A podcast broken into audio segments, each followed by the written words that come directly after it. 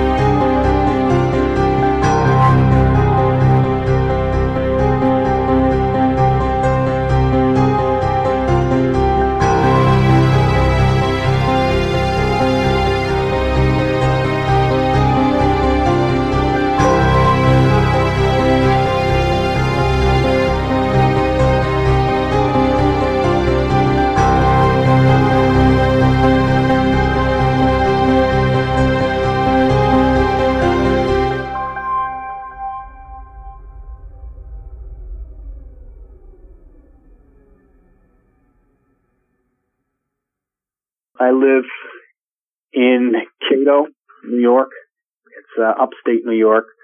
Very country type setting. The house is on a road that's about seven miles, eight miles long, connects two other back roads.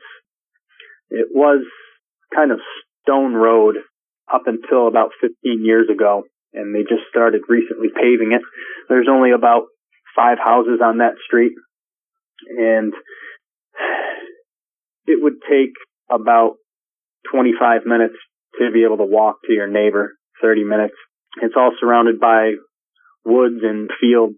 I have 192 acres out there. 50 of them are woods, and the rest of them are cornfields and other uh, farmland that I've rented out to the farmers that live in the area in exchange for a quarter cow or a half a pig and money on an annual basis, as well as uh, I can still hunt that land. The house is about 40 feet away from the road, and uh, all around me on the right and left and back side is all pretty thick woods, and uh, across the street is all very thick woods and, and fields. It's very quiet at night, and it would take a long time to be able to get to somebody if someone really needed some help. Pretty much out there alone. This was the beginning of February, a few weeks ago. It was February 2nd, 2018. And, uh, that was definitely the day that had changed my life. I had got up in the morning and kissed my family goodbye and went to work like I normally do around 5 a.m. I uh, had gotten a few phone calls throughout the day from my wife and she stays home with our newborn and I had gotten a few calls from her and she had said, because we have some cows, some livestock, about 12 of them. And she had called me and she'd been concerned. And she had said, Hey, uh, do you know that all of the cows are huddled up in the corner closest to the house, away from the wood line, and they've been there all day. They won't eat, they won't move or anything. And I didn't pay any mind to it. I was really busy at work and I said, you know, don't worry about it. I'll check it out later. I'm, I'm busy right now. And I just kind of figured, all right, well, maybe, you know, coyotes are out there messing with them again. I'll handle them later on.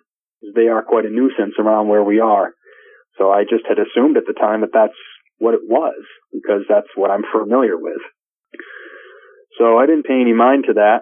And, uh, I get another phone call right before I had left work and, uh, it was my wife calling me back and she had said, I'm not able to let the dog out.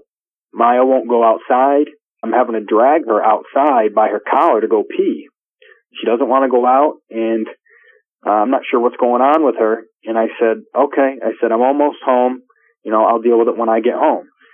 Now I'm thinking that this is pretty strange now because the animals know most of the time a lot more than, you know, we know. And I'm thinking to myself, well, why the cow's all bundled up in the corner there? Now the dog won't go outside. You know, what's going on here? So now I'm a little bit concerned, but it's not a big deal at the moment.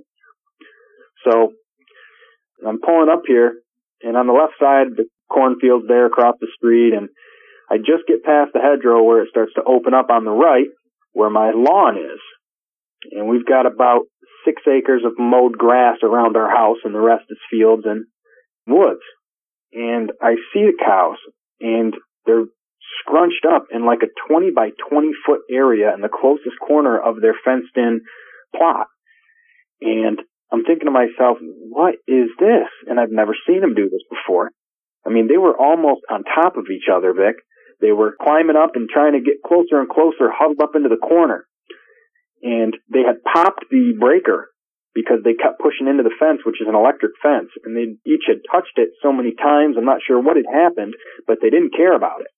They had actually popped the breaker so there was no electricity running through the fence anymore. It may have popped a line or a wire somewhere. I'm not sure, but I could see that they were scared of something. Something was going on. And at that point, I'm thinking, wow, there must be a big pack out here. I'm going to have to deal with this. So I'm looking at them scrunched in, in 12 full grown cows here in about a 20 by 20 foot circle. And I'm like, okay, definitely coyotes. So I parked and I get out, I get my work stuff and I go to walk inside. I'm walking up the front driveway and it's dusk now. And I'm walking up and I'll tell you, I hear the most deep but raspy, gurgly, almost scream howl and it literally sent chills down my spine. The hair stood up on the back of my neck, and I thought, what the was that? And I've been in the woods since I was a kid. I've hunted and fished since I was a kid, and I've never heard anything like this. But again, going by what I know, I thought, okay, some type of coyote was attacked or some type of animal out there, something's going on. Now, although the DEC says there's no mountain lions in our area, I know that there is. So I'm thinking, well, even though I haven't seen a mountain lion, I know that there has been some sightings around the area, very rarely. But I figured, well, maybe that's it. But something still was different because I'd even heard them on YouTube and I know that that wasn't it. So I get inside and my wife's jabbering a mile a minute about everything she dealt with today. And, uh, outside the phone calls that she had told me when I had left in the early morning, she said that she had heard scratching at the window. A real deep scratching noise on the side of the house, not like a branch type of scratch. And I said, what do you mean? I, I don't understand. And she said, come look at this. So she walks me outside and I see deep scratches in the siding. There's four lines. The one on the left is the lightest. And then the one to the right of that was pretty deep. The one next to that was very deep and the one all the way to the right was fairly deep as well. And I'm looking at this thing and I'm like, what the hell is this? And I'm thinking to myself, what could have done that? And I'm looking around. There's no branches that would have done anything like that. And I said, did you bang into the house with anything? Did you move something up onto the deck? Because I've built a big deck that wraps around most of the house. And I said, did you move some of the chairs or, or lawn stuff? And she said, no. She said, I heard this and I had come out a little while after to see it. So I said, okay, I, I don't know what this is. And as we're discussing this, and I'm seeing that it's really bad, we hear as we're walking back in this howl again, this deep gurgly type of scream.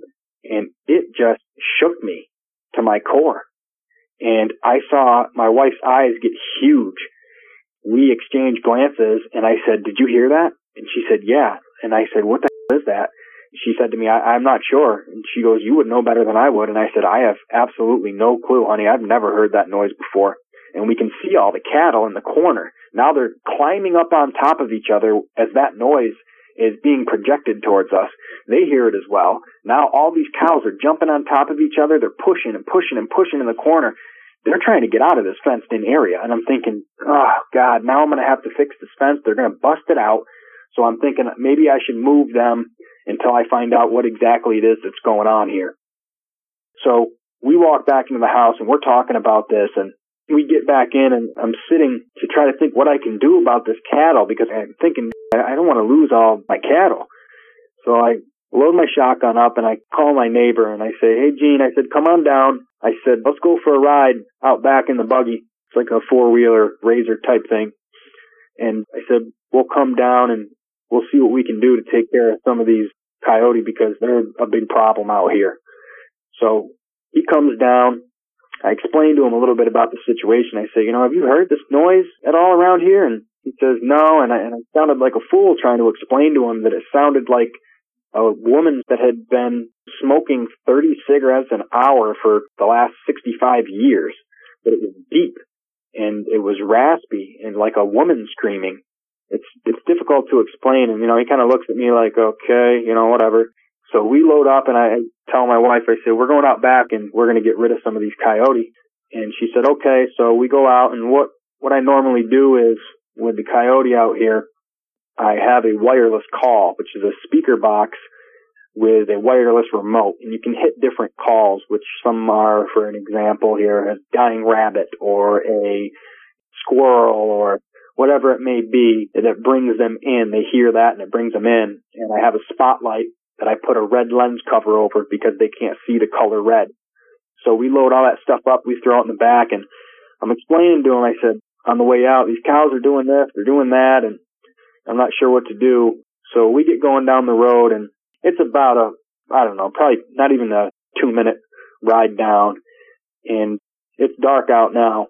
We get down a little ways, and the dirt road's on the left, and we go to turn down my dirt road here, and we get turned down the dirt road and I'm looking at multiple groups of deer literally breaking out of the woods and running towards us. I mean, they're headed across the street. They're coming straight at us. This dirt road is about five to six foot wide. And then on each side of the road, there's about two foot of brush. And then right on the other side of that is the woods on both sides. So I'm looking and they're not in the woods. They're right on the edges of the dirt road. And these deer are flying towards us. White flags flying, tails in the air. Something's going on. And they're going by us, maybe 10 feet on each, each side of us here. They're not worried about us coming down in the buggy or anything. And I'm thinking to myself, do you, are you looking at this right now? Can you see this, Gene? And his just, his mouth kind of hanging open like that's just a strange thing to see them coming right at us. And there was about three or four groups of two to four deer, about 25, 30 feet apart. And they're all just coming flying at us. And I'm thinking, wow, there must be a big pack out here. We're really going to have to do some work. So we get going down the dirt road. The deer pass us. And I knew something was wrong. So I said, you know, if you see anything before we get down there on the way, I said, shoot what you see and we get going about a half mile down the road and I'm doing about 45 now down this dirt trail. And as we're getting in, we're about two miles or so into the woods now. And it's all woods around me. It's dark out and I hear something smashing like it's some type of rhino in the woods next to us. And I'm just buzzing along and I'm thinking to myself, we've got no bears or moose in this area. And I said, what the hell is that? So I start to slow down and I stop and the buggy is just idling. And I get the worst feeling of my life. Like somebody is watching me. Something is watching me right now. And I'm getting goosebumps everywhere. The hair stands up on the back of my neck.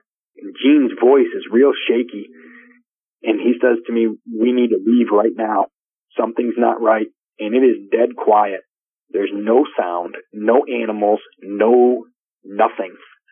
And I kind of trying to keep my cool even though I feel it too. And it's intense, Vic. It's intense.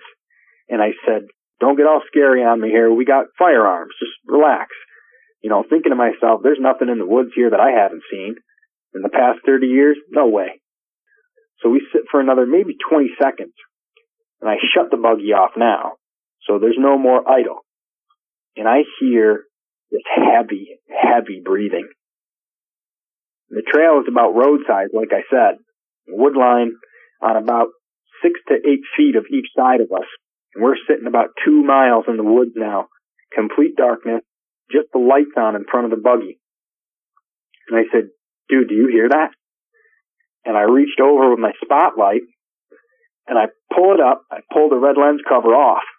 And as I go over to shine this, and I said, point your gun over here. And he's got it up. Now what I'm about to tell you here is, is where everybody has put me down and I feel has ruined my reputation for being honest and true in every sense. But that doesn't embarrass me because we know what we saw. Now, I pulled that spotlight up thick and I scanned the first few feet heading into the woods. And I got to the general area where I heard that breathing. Now this is a million candlelight spotlight and, uh, it's, it's very bright. It's got like an eight or ten inch head on it and it's got the trigger on it you hold up and I get to the general, general area where I had heard that heavy breathing and I look in and see some type of hairy animal and I could see that it's got its arm around a tree a little bit. And I'm thinking to myself, whoa, what the hell is that? And its head on the back looked like I could see ears, pointy ears that looked like some type of daggers about eight inches, maybe 10 inches on the top of its head. And as I am shining the light,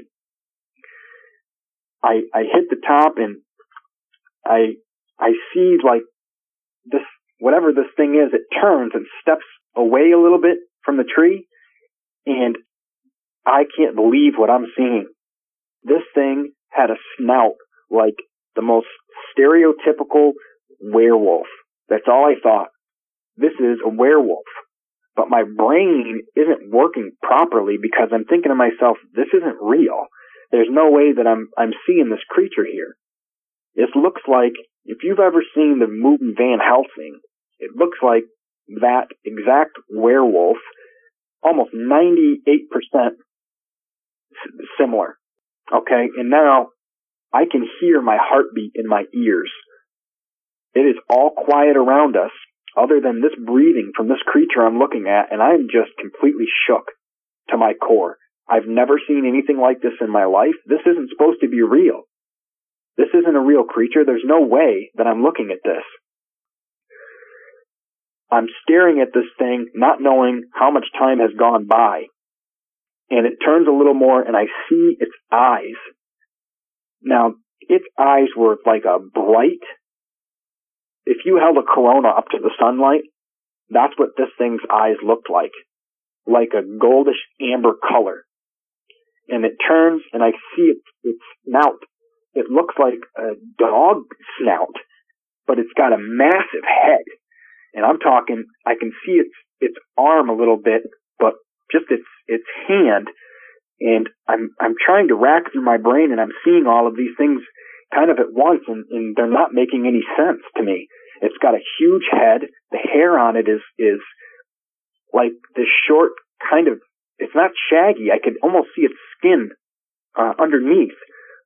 But I, I'm noticing that this thing's got bright gold eyes, pointy dog ears, and a, and a, a snout like a, like some type of canine creature. That's when I am trying to process all this and it seemed like 20 minutes. I don't know exactly how long it was, but all of a sudden Gene screamed real loud and that scared me even more. And at that point, that broke the silence and this thing stepped away from the tree it was up against and I couldn't believe what I saw. This thing, it was making some type of cracking noise. Like if you had 15, 20 people together cracking their knuckles in a microphone on a loudspeaker and bones were breaking inside of somebody's body. This thing stands up on two legs, Vic. Its back legs, it has haunches like a dog. Okay? This thing is almost eight foot, nine foot tall. This thing is so big at 15, maybe 18 feet away. I could see this thing clear as day. There is no question. My spotlight is on this thing and it's fully charged, brighter than ever. I just, I couldn't believe what I'm seeing. Its chest looked like some type of world record bodybuilder. This thing was jacked. Its arms from the shoulder to the elbow looked like a normal length, but the length from the elbow to the wrist were extra long, almost twice as long as the top part. It had hands, Vic. This thing had five fingers with nails on them. Sharp nails. It looked like black knives on the tip of its fingers, a couple inches long. It just had these big hands.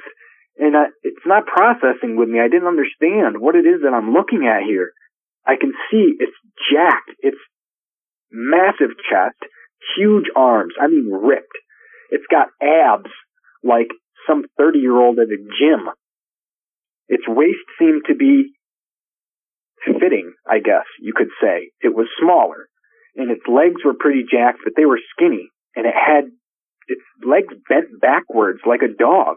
But I'm so confused. I'm looking at the werewolf thing and it's standing up on two legs. There's no way. There's absolutely no way. And the cracking sound that I'm hearing when this thing stood all the way up, I, I didn't understand what's making that noise. And I know it wasn't branches breaking because I heard the branches breaking on the way down. And as this thing is breathing heavily, which I'm assuming it's breathing heavily because of it keeping up with us in the woods at 40 miles an hour, going down next to us, just smashing through things. And I'm not talking twigs and, and sticks here. The, these are big branches. This thing is just barreling through. So he screams, I'm taking the inventory of what it is that I'm looking at here, and I am just completely blown away. The most fearful I have ever been in my entire life it just I I thought I'm in a nightmare. I tried to close my eyes and shake my head and wake up and, and it was still there. It was real. And I'm thinking to myself, what's my next move? There's no way that this is happening. I can't understand or fathom or process what this creature is that I'm looking at. So Gene screams, I'm looking at this thing and Hey, it's Kaley Cuoco for Priceline. Ready to go to your happy place for a happy price? Well, why didn't you say so? Just download the Priceline app right now and save up to 60% on hotels. So, whether it's Cousin Kevin's Kazoo concert in Kansas City, go Kevin, or Becky's Bachelorette Bash in Bermuda, you never have to miss a trip ever again. So, download the Priceline app today. Your savings are waiting. Go to your happy place for a happy price. Go to your happy price, Priceline. Survivor 46 is here, and so is On Fire, the only official Survivor podcast. And we have a twist this season.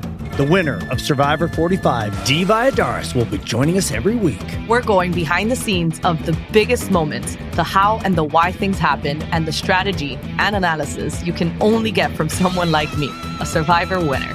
Listen to On Fire, the official Survivor podcast, wherever you get your podcast. That point, I, I didn't even know what to do. I was stuck. So it stands up and I see its arms hanging down in front of it and it,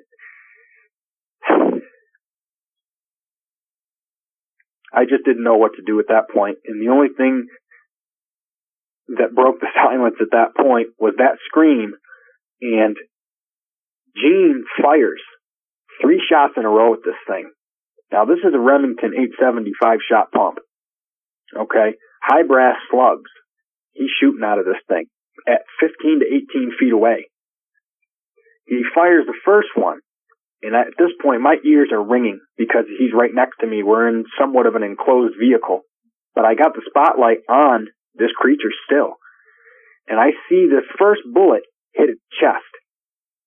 It rips the whole right side pectoral muscle almost off of this thing. I can see it rip the skin. I see the blood.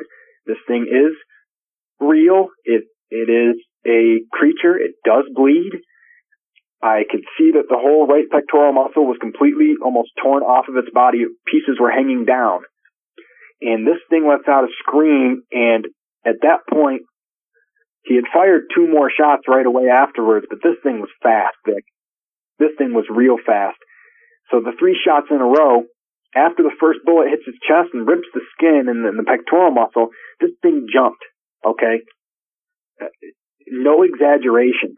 This thing jumped clear 15 feet up into the trees, okay, and almost 30 feet across the dirt road into the other side of the woods. As it goes across, okay, I can see from what little moonlight that we have. Now, the buggy lights are on in the front, but I couldn't, I didn't move my spotlight with the creature because he did it so fast. But as it gets and jumps across the, the way here right in front of us, I can get a good look at this thing all the way compared to other things around it now. And I see that this is a dog head with a bodybuilder's chest, arms. I mean, this thing is, is huge. It's eight or nine foot plus now that I can compare it to the things around it. I just, I couldn't believe it. It looked, it looked pretend. It looked like, um, I, I can't even explain. I'm so terrified at this point I didn't know what to do, but the shotgun and him jumping completely broke me out of this trance that I was in of being a complete fool and sitting there not knowing what to do next. So I start the buggy up. I crank the wheels all the way to the left. The back tires are spinning, throwing dirt behind me. This thing is to the floor. I get it spun right around and I'm headed to the road and I'm screaming to Gene, what the was that? And he's screaming, my gun's jammed, my gun's jammed. And I'm looking over at the, shotgun and I'm looking forward, looking over the shotgun, looking forward, and I'm screaming at him to hurry up, hurry up, get it loaded, get it loaded. I don't know where this thing is. I don't know when it's coming back. I'm trying to reach down for my pistol and I'm reaching, but it's bouncing around on the floor somewhere because this dirt road's got little stones in it and it's bumps and the water knocks out out a bunch of the dirt. So there's divots everywhere. There's mud holes as you get down into there and we're two miles. We're two miles into the woods now. And it's dark. There's nothing else around us. We are, in my perspective, we're a long way from home. And the gun that he has next to him is jammed. And I'm not sure what our next move is. The only thing I could do was keep my foot on that gas. I see Gene look up and he looks by me. Man, I look to the left side where he's looking out my window on the driver's side. And I'm doing about 50 at this point, Vic. I look out the left hand side next to us, about two foot next to me. I see this creature. It's running right next to us. This thing is on two legs, running directly next to us, on its back haunches like a dog its arms are hanging in front of it like it's going to tackle something, like it's about to fall. But it's got its arms in front of us hanging down and it's running next to me. I can hear its feet hitting the ground even with this vehicle that we're in to the floor. I can hear it boom, boom, boom, boom, boom, just taking big strides right next to us. And it's got its head down a little ways. Now this buggy is about five and a half foot tall. This thing is hunched over, almost leaning forward like it's going to fall. But it wasn't. I could see now all the little teeny creases of its muscles that are in its body, on its body. I could see the hairs were blackish gray and they were thin enough to be able to see that it did have skin underneath. And this thing was so ripped. I see its abs contracting and getting loose again as it breathes running next to me. I can see its muscles get tight in its legs because they're right where my face is. I look out and look back, and I am completely terrified. At this point, I don't, I can't even make a sound. I can't scream or, or even, I can't get any words out. I don't, I can't believe that this thing's running next to us at a full sprint. I mean, I, I don't personally know if it was at a full sprint, but I had this thing to the floor and it was standing right next to us. Leaning down, looking into the window, I see its eyes. And again, they're these amber colored looking eyes. And I was, I was more terrified than I could ever dream of in my life. And I'm trying to get this thing moving as quick as possible. Gene's just, and Gene's staring at this thing and all the color drained right out of his face. I'm sure mine did as well. And I'm, I'm just looking forward, looking over. I'm hoping that he loads this thing up. I've got one arm on the steering wheel and one hand down now trying to find what it is that's going on. And I crank the wheel to the right to try to move further away from this thing. Vic, this thing puts its arm out. Now I can see its hand, clear daylight, so to speak, with the front two lights of the buggy shining straight on this thing. Its hand is massive. It has five fingers and these black, long, sharp nails. It's got its hand, puts it right on the driver's side light, and I feel the buggy starting to slow down. And I'm thinking to myself, no way. This thing had the intelligence to put its hand in front of the vehicle, put it on the vehicle I was in, and put its hand on the light. And I remember looking forward and I could see the light completely cut off the whole left side of the trail because the only thing that we've got for light right now is the two front lights pointing forward and it is dark as out. So I see this hand in front of me holding its back. I feel the buggy slowing down and I look back over at him and as I can see it, he's looking in and I see his teeth. They are so sharp, unlike a dog's that would be rounded at the end. These are sharp. And I'm talking serious sharp. I can hear them. He's chomping down repetitively. Boom, boom, boom, boom, boom. And I can see that every time he chomps down, I can hear it next to me. Boom, boom, boom. And I'm looking over at him, looking forward, looking over, looking forward. He's got his hand on the front. This vehicle's slowing down. I got it all the way to the floor. I could feel the vehicle slow and I could hear the weight and the strain on the motor as I'm trying to push forward. This thing's maybe 150 horsepower. It's not much, but I can feel it slowing down and I'm getting real scared now. And I see this thing and I, this sounds, this sounds insane. This creature, as it's looking inside of the vehicle with its hand on my vehicle, both of us are in there slowing down. I thought, this is it. We're done. It smiles. Its lips curl up on the sides and it smiles. And I am just in complete fear, shook to my core. I have absolutely no clue what to do. I felt like it had taken everything from me that I've ever known to be good and true, and it had completely smashed it to the ground. This thing's aura its whole demeanor. It was just the most evil thing I've ever felt in my life.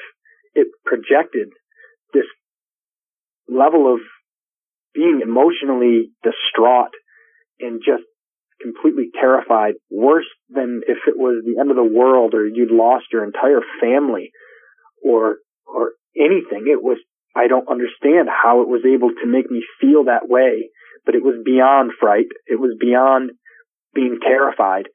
It completely drained my soul. This thing was beyond evil. And I see this smile and I mean, at this point, there's nothing I'm not going to believe because I'm where I am right now. Everything starts flashing through my head. This is the end of my life. I have memories that I want to create with my family what about the last person that I argued with? I I didn't get to even apologize to them. I don't want to end like this. I have goals that I want to achieve. I want to try to be the best version of myself. I have character flaws, as everyone else does, that I need to work on. I have things that I regret that I wish I would have done differently, experiences that I wish I would have taken advantage of, and I'm thinking to myself, my whole life is literally flashing in my head. Boom, boom, boom, boom. Different things. And when they say your life flashes before your eyes, it really does. And I wasn't able to even do anything. It's just, I'm, I'm looking forward trying to drive, looking at this creature, and I didn't know what else I was supposed to do. I'm thinking about my baby girl and I'm thinking about my wife and what what's going to happen? How are they going to find me? How are they going to provide? Uh, my my daughter and my wife have to grow up without anybody around. What's the story that's going to be told? Accident in the woods, vehicle accident. I know it's not going to say huge freaking wolf man attacks guys in woods. We both know it's not going to say that. So I'm racking my brain here and I am completely distraught and all of a sudden I hear boom. And at the same time, I see Gene has the shotgun pointed in front of my face. Now, we're sitting side by side going forward towards the road in the woods. He reaches to his left and points the gun. The barrel's directly in front of me, but I'm looking forward, so it's about to shoot to the left where this creature is. And as soon as he pulled it up, I see this thing disappear out from next to me. And he still fires, but he had missed it. My ears are ringing. I see this thing, he's gone. How does this creature have the intelligence to be able to completely stop? Vic, it saw that that gun was pulled up. It knows what it did to it. I could see it ripped up, its chest ripped up again when it was running next to us. It knows what the consequences are from the end of that barrel because just prior it had felt that. It knows. And when that firearm got held up, this thing let go of the front of the vehicle. I felt the strain and the load be taken off the motor. We speed back up and this thing's gone. And I'm like, whoa, how did it realize that that's what was going on? Now, I don't know how much time had gone by. It felt like about two hours. So now as we're getting down the road, I'm thinking to myself, this thing's just smirked at me like an almost taunting type of deal. It was about to stop our buggy completely. And it reaches out with man's hands with claws. I mean, what is all this? I'm, I'm, I'm, I'm out of control trying to think of everything, but I'm glad that it's not next to me anymore. But I'm still terrified because I have no clue where this thing is. I hear it now crashing into the woods next to us again. The same sound I heard as we were coming in. And this thing is just boom, boom, boom, blasting through all these woods next to us, through branches, through everything. I, I just like, okay, next time he comes in, we're going to get hit and we're going to get hit hard.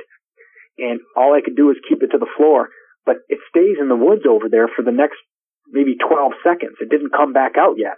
And I'm like, dude, we're not going to make it to the road. And all I'm saying to Gene is, when that thing comes back out, hit it again, hit it again, hit it again and he's got the gun out the window, aiming it out there. I'm driving forward, and we hit the road. It seemed like it was forever, but we finally hit the road. I didn't slow down. I hit that road. I cranked the wheel all the way to the right. The back tires slid off the gravel and onto the road. Tires are are squealing, and then I see it. It tried to flank us. It tried to jump out right there at the edge of the woods and cut us off, or so I thought. That's what it tried to do. But I get to turning, I slid. We lost speed sliding onto the road, but I still got it to the floor.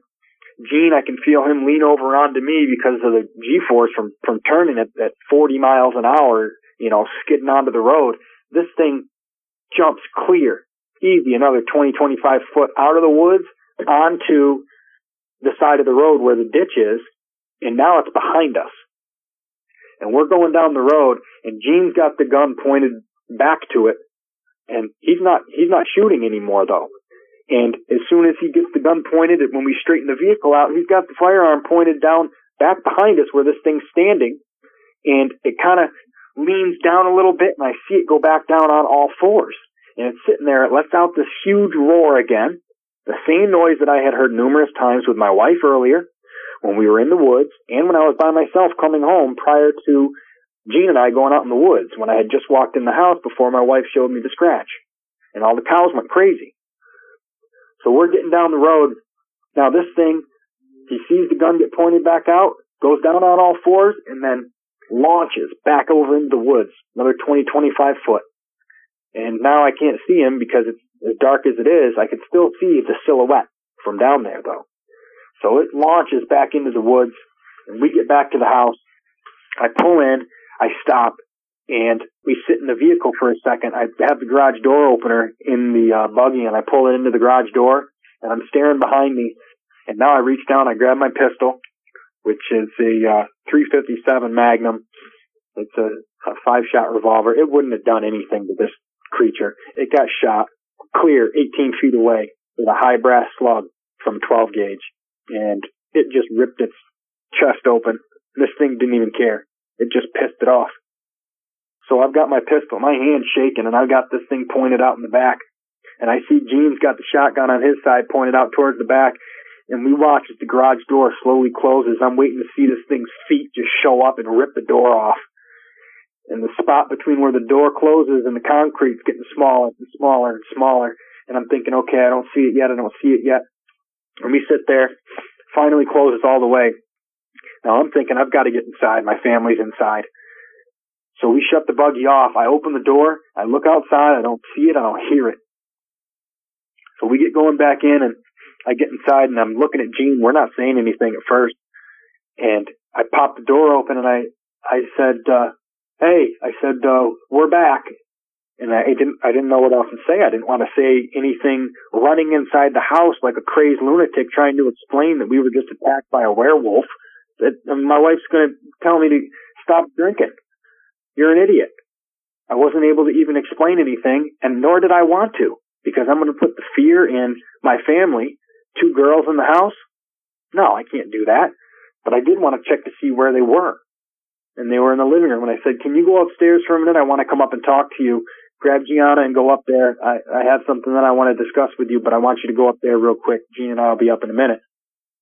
And, uh, I closed the door and I come back out into the wood room and I'm sitting back there and I look at Gene and I said, dude, what the was that thing? And he said, uh, Brandon, I, I don't know. That's not supposed to be real. I said that, that was, that was a werewolf.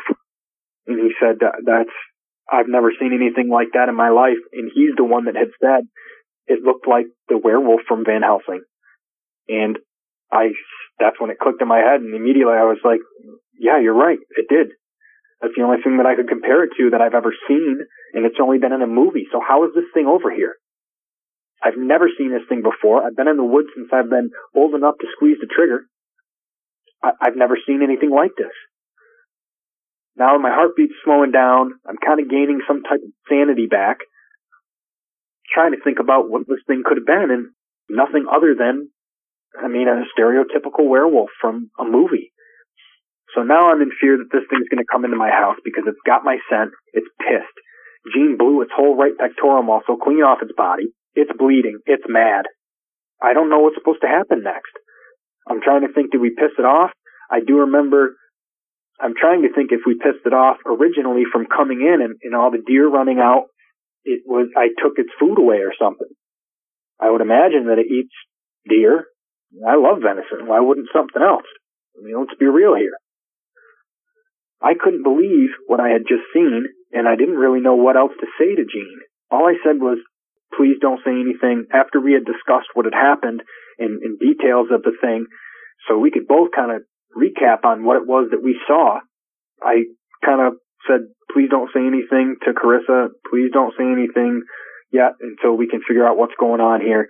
And I said, I'm going to go inside. And he said, I need to get back to my house right now. And I said, okay, I understand. Please give me a call when you get home. I mean, we only talked for about 15 minutes and just going over what we had seen. And it was a very difficult conversation because it's not supposed to be real. And we both, we both just were completely stunned that this creature was physically standing in front of us and it had done what it had done. And the level of intelligence of this thing was beyond any tre- any creature that I've ever seen. I mean, this was smarter than than some humans that I associate with. It was intense. So I said, please call me when you get home. So I know that you made it home. I need to go inside and figure out what I'm going to do. And I said, please, again, please don't say anything to my wife. And he said, I won't if you don't. So I said, okay. He said, I said, let's meet up tomorrow. Call me when you get home.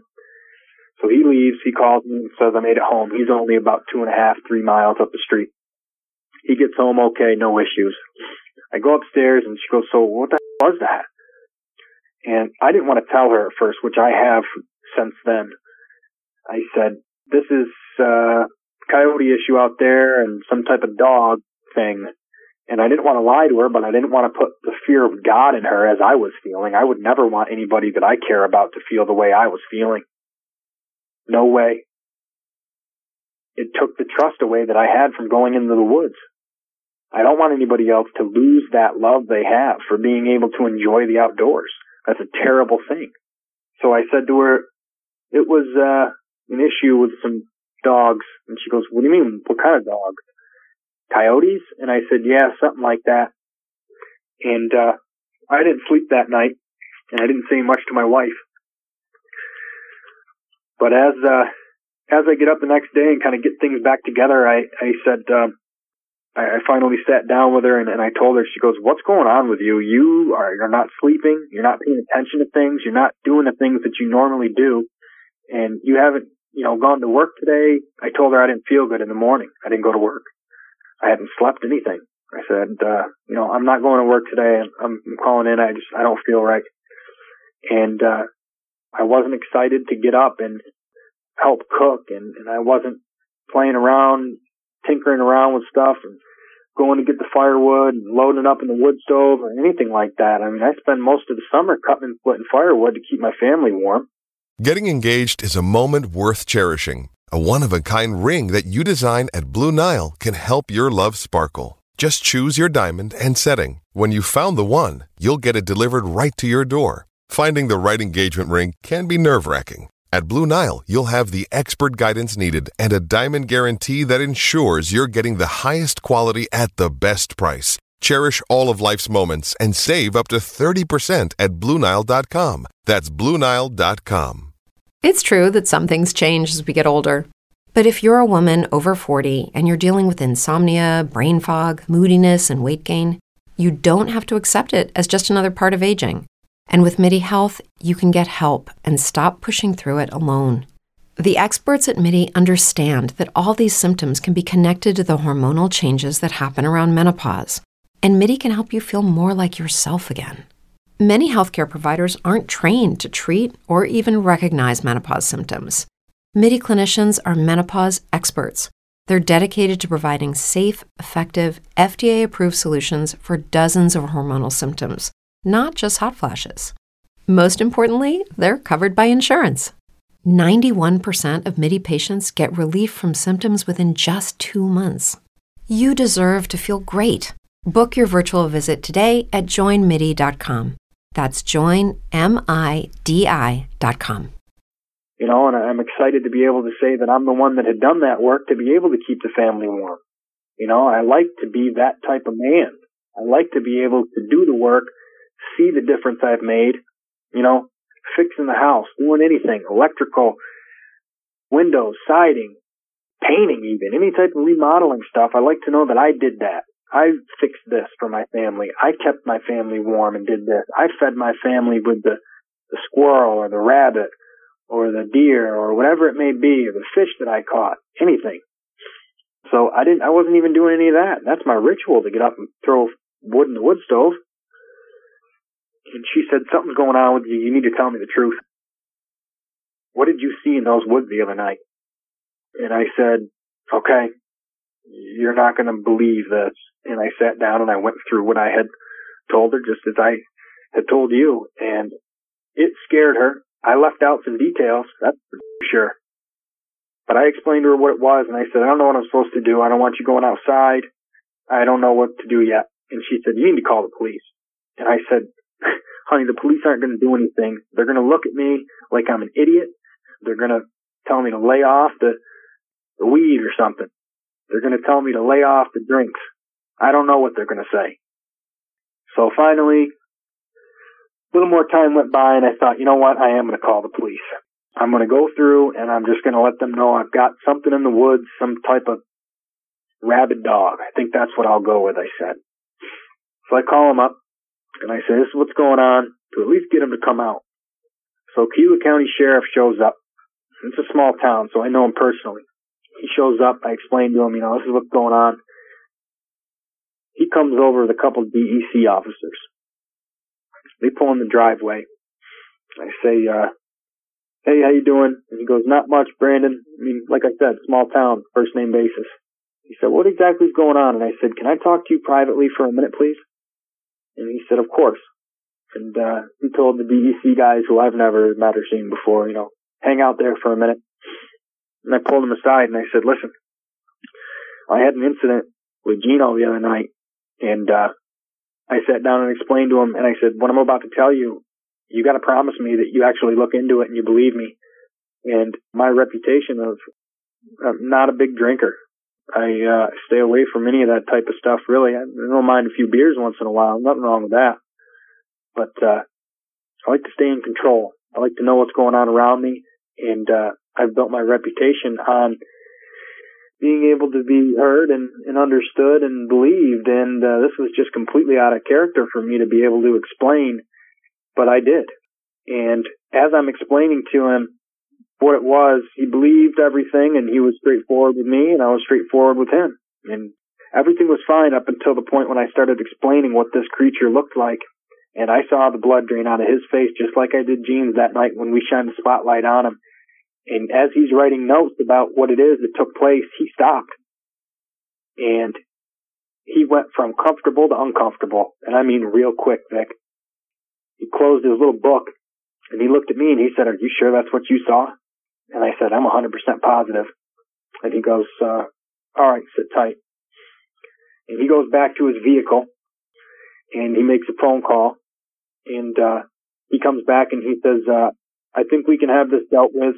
He said, um, I'm going to come back tomorrow and, uh, we'll do something a little bit further on this. And I said, what's going to happen? You know, what, how are we going to deal with this? And he said, I'm not sure and it looked like he had known what it was that was going on because he obviously was familiar with a scenario that's similar to this. He called somebody. You know, I could see the look in his face. He was terrified as well. Maybe he was reliving a situation that he got into, an encounter he got into. I don't know. I can only speculate on what was going through his head, but I knew that he was familiar with what it was that I had spoke to him. So he makes the phone call fast forward to the next day here, nothing else happened that night. I don't hear any more screams, nothing. Now, we get to the next day here, and uh, the sheriff pops back over. Now, he's got this van or big enclosed truck thing with him, all black. And he's got this guy with him. He pulls in in front. The other vehicle, this big bulky looking thing, pulls in behind him and I see them on the cameras because I got cameras all around the house. And when you pull in the driveway, it's got sensors on each side so that you can hear the ding inside the house and know that someone's pulling in the driveway. And I see the cameras, I see these vehicles, and I'm like, okay, they're here back again to deal with this incident. I'm like, perfect. I said, I'll be back in, honey. I'm going to go handle this. So I go out. He comes out and says, uh, hey, this is, uh, so and so. I don't even remember at the time. I was just completely distraught because his outfit looked like some type of military uh, uniform or, or, or some type of military unit. But I'd never seen any of the badges on there. There wasn't any writing. It was just this weird symbol of a, a badge on there. It wasn't anything that I was familiar with. And, uh, I shook his hand and he said, you're Brandon? I said, yeah. And, uh, he goes, run by me again exactly what had happened. So I took a couple minutes and uh, I explained to him in general what it was that was going on. At that point, I can see he's got a pistol on his hip. And at that point, he motions over this wave or whatever. And I look over now five more of the same type of people, the same type of outfits gets out of this black van truck thing. Now, as they get out, they all have pistols on, and they have these strapped what looks like some type of smaller machine gun SMG maybe even fully automatic firearm hanging around their neck. And I mean, these guys are some type of professionals here, some type of government professionals. I've never seen anything like this in my life, and I'm very familiar with all the military outfits and uniforms. I've never seen this. So they come out and they come up and he goes back over and talks to him, and now my wife's coming out and she's going, "What the hell is this? What is going on?"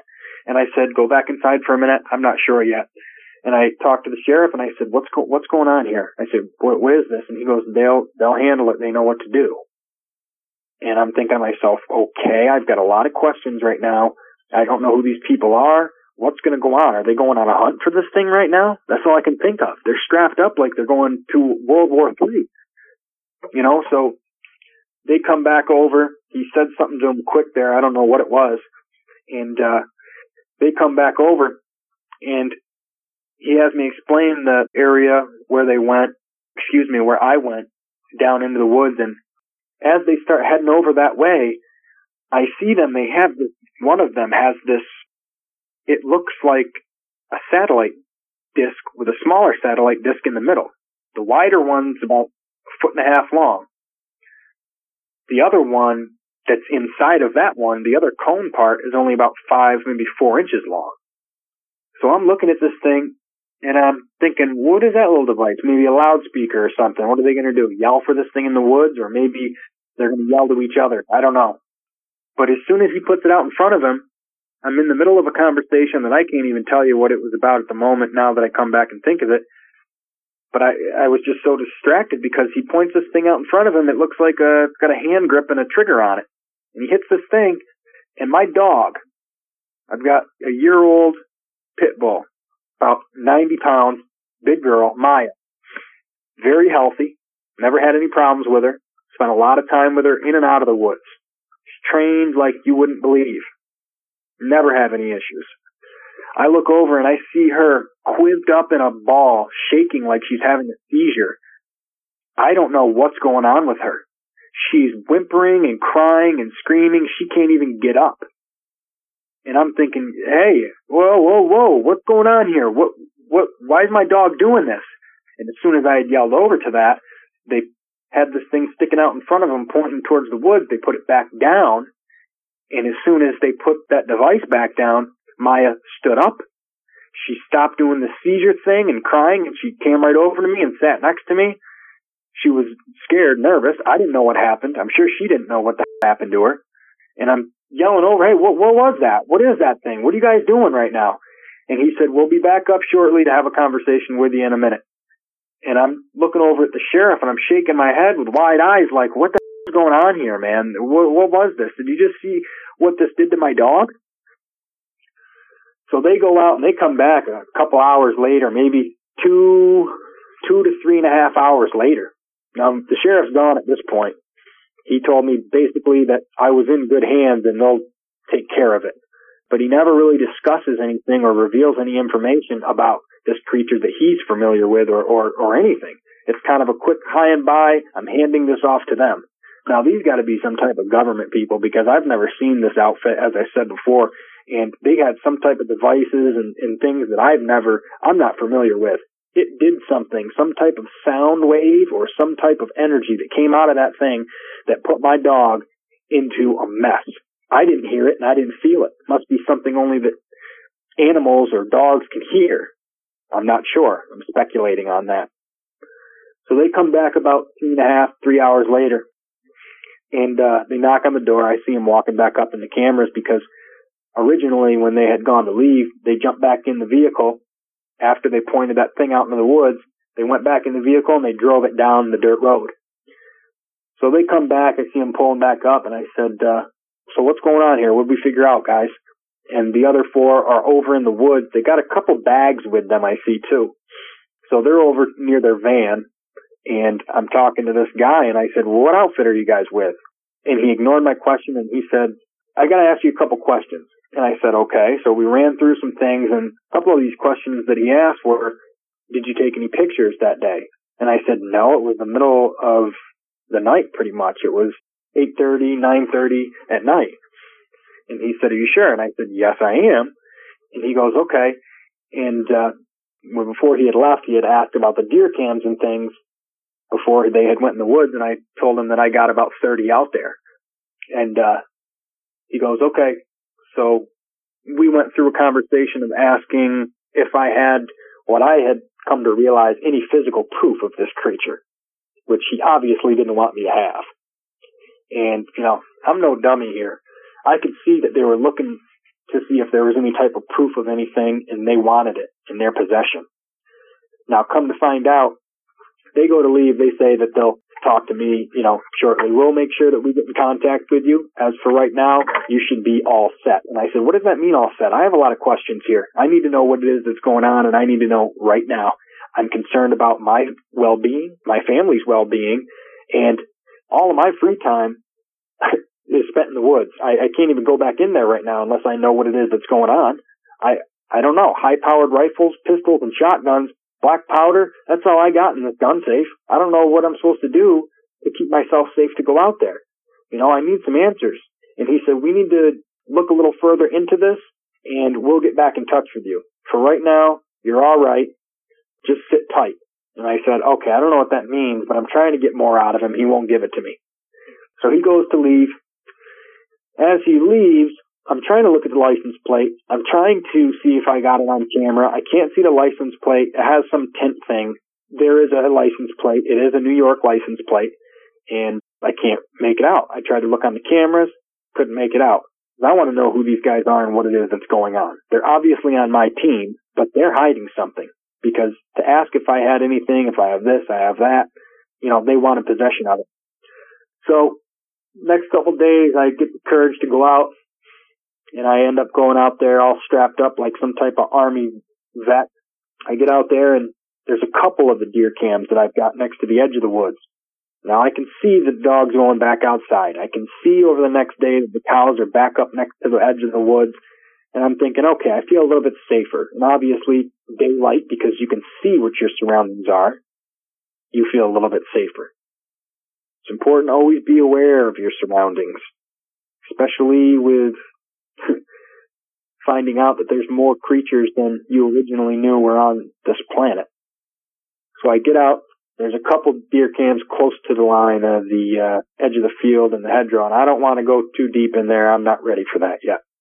But I pop a couple of them open, and wouldn't you know it, all the SD cards are gone. Every one that I had checked on the edge of the woods. Now, I have to check the other 20 something, but I can bet you any amount of money Okay, I'll bet you my favorite fishing pole that all of them are gone too. There is no way that they said to me, do you have any deer cams? How many? And all of a sudden all the SD cards are gone. Let's get real here, guy. There's no way. So they're going to review all those, see if they captured anything. And I wish I would have known at the time because I would have pulled them. I don't know if I would have been able to get deep into the woods to get all those, but I would have pulled as many as I could to see what I had on there. Because it did come to mind, but they beat me to it. So, I'm still waiting to hear back from them. And, uh, at this point in time, this was less than a month ago. It would be a month ago, March 2nd, which is coincidentally my birthday. But I'm hoping now that it's been a month that I haven't had any other issues. I haven't heard any of that screaming. The cattle's back to its normal routine throughout the day. And I'm hoping uh, that this will continue and I can continue to move forward with being able to gain my love back for the woods and lose a lot of this fear because that is my favorite place to be. But I'll tell you from what I saw last month, anything is possible at this point. I like to remain open-minded and remain teachable. And that was a very humbling experience because I didn't realize that something like that would grow and something like that would actually exist. This thing was ready to take anything on and it was bigger than any creature I've ever seen. It, it was just beyond imaginable. And to think that I have my family there and I'm completely helpless. I thought about moving them. We got to get out of here, I'm thinking. And then I'm thinking to myself, there's no way that I'm going to let this thing push me away from my house. I've worked really hard to have what I have at 30 years old. There is no way I'm letting this thing beat me.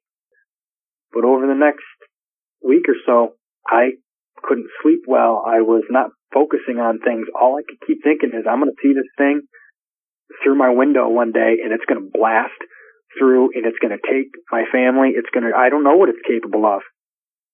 I have no clue what it's capable of. But whatever created this thing, I don't know what it was thinking. This thing is just a damage machine.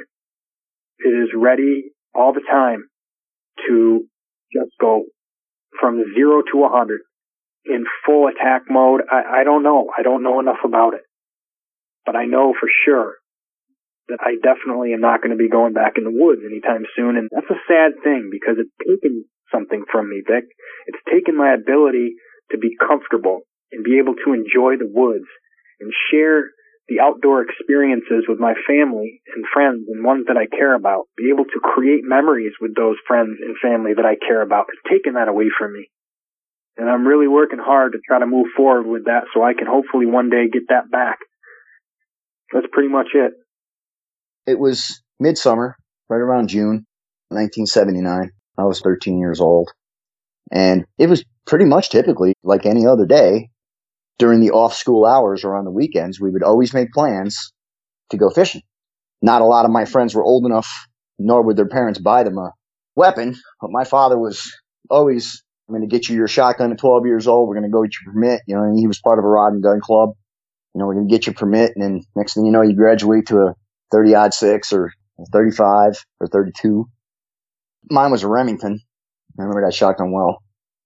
So anyway, um, it was typically an average day. You know, I mean, we had pre-planned earlier that day to do some nighttime bullhead fishing, catfish, if you will, with two friends of mine. We'll call one John. And we wanted to meet on Burden Lake Road near this one particular street light at about, uh, we made plans for 10 o'clock. Uh, throughout the course of the day, you got to do your chores and you're not done. You know what I mean? So it ended up being midnight. And so we all agreed upon that and we get on our bikes and we ride down there. This particular time, none of us happened to ride our bikes because it was relatively close to everybody's house. So we met in front of the mailbox and now to get people a frame of reference or to try to give them a good image in their mind, it was just after a rainstorm. Now to make people try to understand out in Burden Lake when it was cloudy and it was that late at night. Oh, for anybody who has any questions about why it's a 13 year old being up at 12 o'clock at night, back in that day, your parents really didn't have to keep an eye on you. you know, it was way safer back then. And besides, I could carry a weapon and I knew my way around a weapon. So our parents were all good with that. And nighttime fishing was a common thing for kids back then. You know, you grab a Coleman lantern, you grab some lunch or, you know, something to eat in a small cooler. In this case, we didn't have a lot of money. So we, you know, lunch bags, peanut butter and jelly sandwiches or bologna and cheese. And we would meet up and do our thing.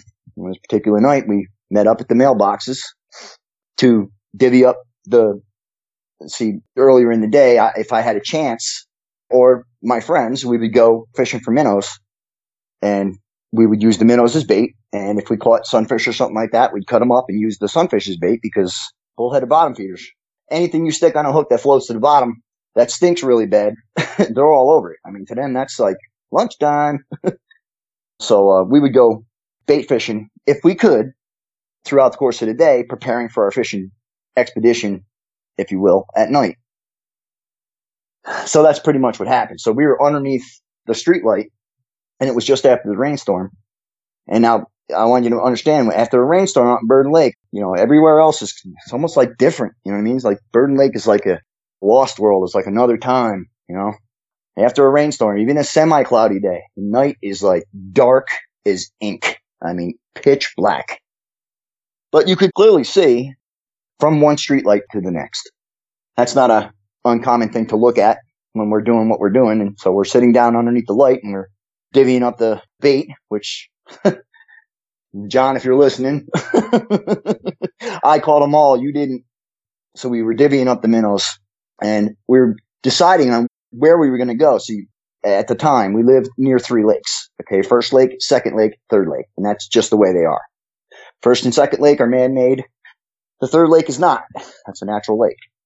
And it's also the deepest lake. But that's besides the point. So we were divvying up the lures, or no, I'm sorry, the bait, and deciding actually if we are going to use jigs or not. You know what I mean? Because sometimes you like to jig in between, you know, bites on a. We always brought extra poles and stuff. So John looks over my shoulder, past me. Now that wasn't really too unusual, but then he like points and he's like, "What's that?" Now fishing is the only thing on my mind right now. This is what I want to do. I mean, we went to school all week, so that's like working hard. you know, so it's really, that's all on my mind. That's all it's on my mind. So when he said it again, no, like, look, what's that? I got annoyed and I turned around. Excuse me. Oh, Let's get a little choked up here. Down at the next streetlight was the most impossible thing. Judy was boring. Hello. Then Judy discovered ChumbaCasino.com. It's my little escape. Now Judy's the life of the party. Oh, baby, Mama's bringing home the bacon. Whoa, take it easy, Judy. The Chumba life is for everybody. So go to ChumbaCasino.com and play over 100 casino style games. Join today and play for free for your chance to redeem some serious prizes. ChumbaCasino.com. No purchase necessary. Void where prohibited by law. 18 plus terms and conditions apply. See website for details. Lucky Land Casino asking people what's the weirdest place you've gotten lucky? Lucky? In line at the deli, I guess? Aha, in my dentist's office. More than once, actually. Do I have to say? Yes, you do. In the car before my kids' PTA meeting. Really? Yes. Excuse me, what's the weirdest place you've gotten lucky? I never win and tell. Well, there you have it. You can get lucky anywhere playing at LuckyLandSlots.com. Play for free right now. Are you feeling lucky? No purchase necessary. Void where prohibited by law. 18 plus. Terms and conditions apply. See website for details. It was impossible. I mean, this is just, you know, this is something you, you only see in the movies. And it's, it's a, it's a freakish nightmare. you know, but there it is. I mean, you know, kids can be prone to flights of fancy, like I said earlier, but man, when it's standing right in front of you, and in between these two streetlights is a good 150 yards. So that's roughly 300 feet. So we could see eagle eye clear. And at first he saw it grab the rail and we heard it when you're thinking back because, you know, sights, the sounds, the smells, everything is prominent. You never really forget it. It's like a mom's baked bread. You never forget that smell. You know what I mean? It's like that. It's not something you forget. So he said first one hand and then the other. And I have to clarify now, they were not paws, they were hands. These had four fingers and a thumb, an opposable thumb.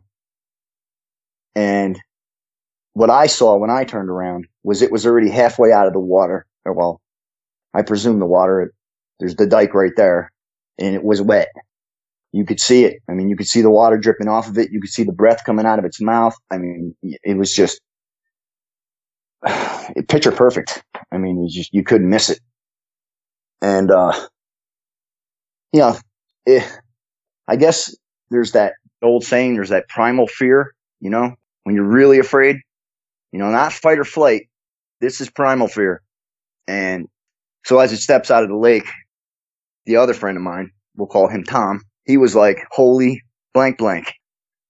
And that's when this thing heard him say that and it snapped its head around and looked at us. And I got to tell you, I couldn't see its eyes, but man, you could feel it. You could just feel it. It was like this thing gave off a, a, a, a I don't know, a, a sense of. The only thing I could say is evil. I, I just, I can't, projecting fear, but it didn't make any noise. And I don't remember seeing it like a tail or anything like that, but it was definitely dripping water. It was definitely wet. Its mouth was, was like a, like a German shepherd.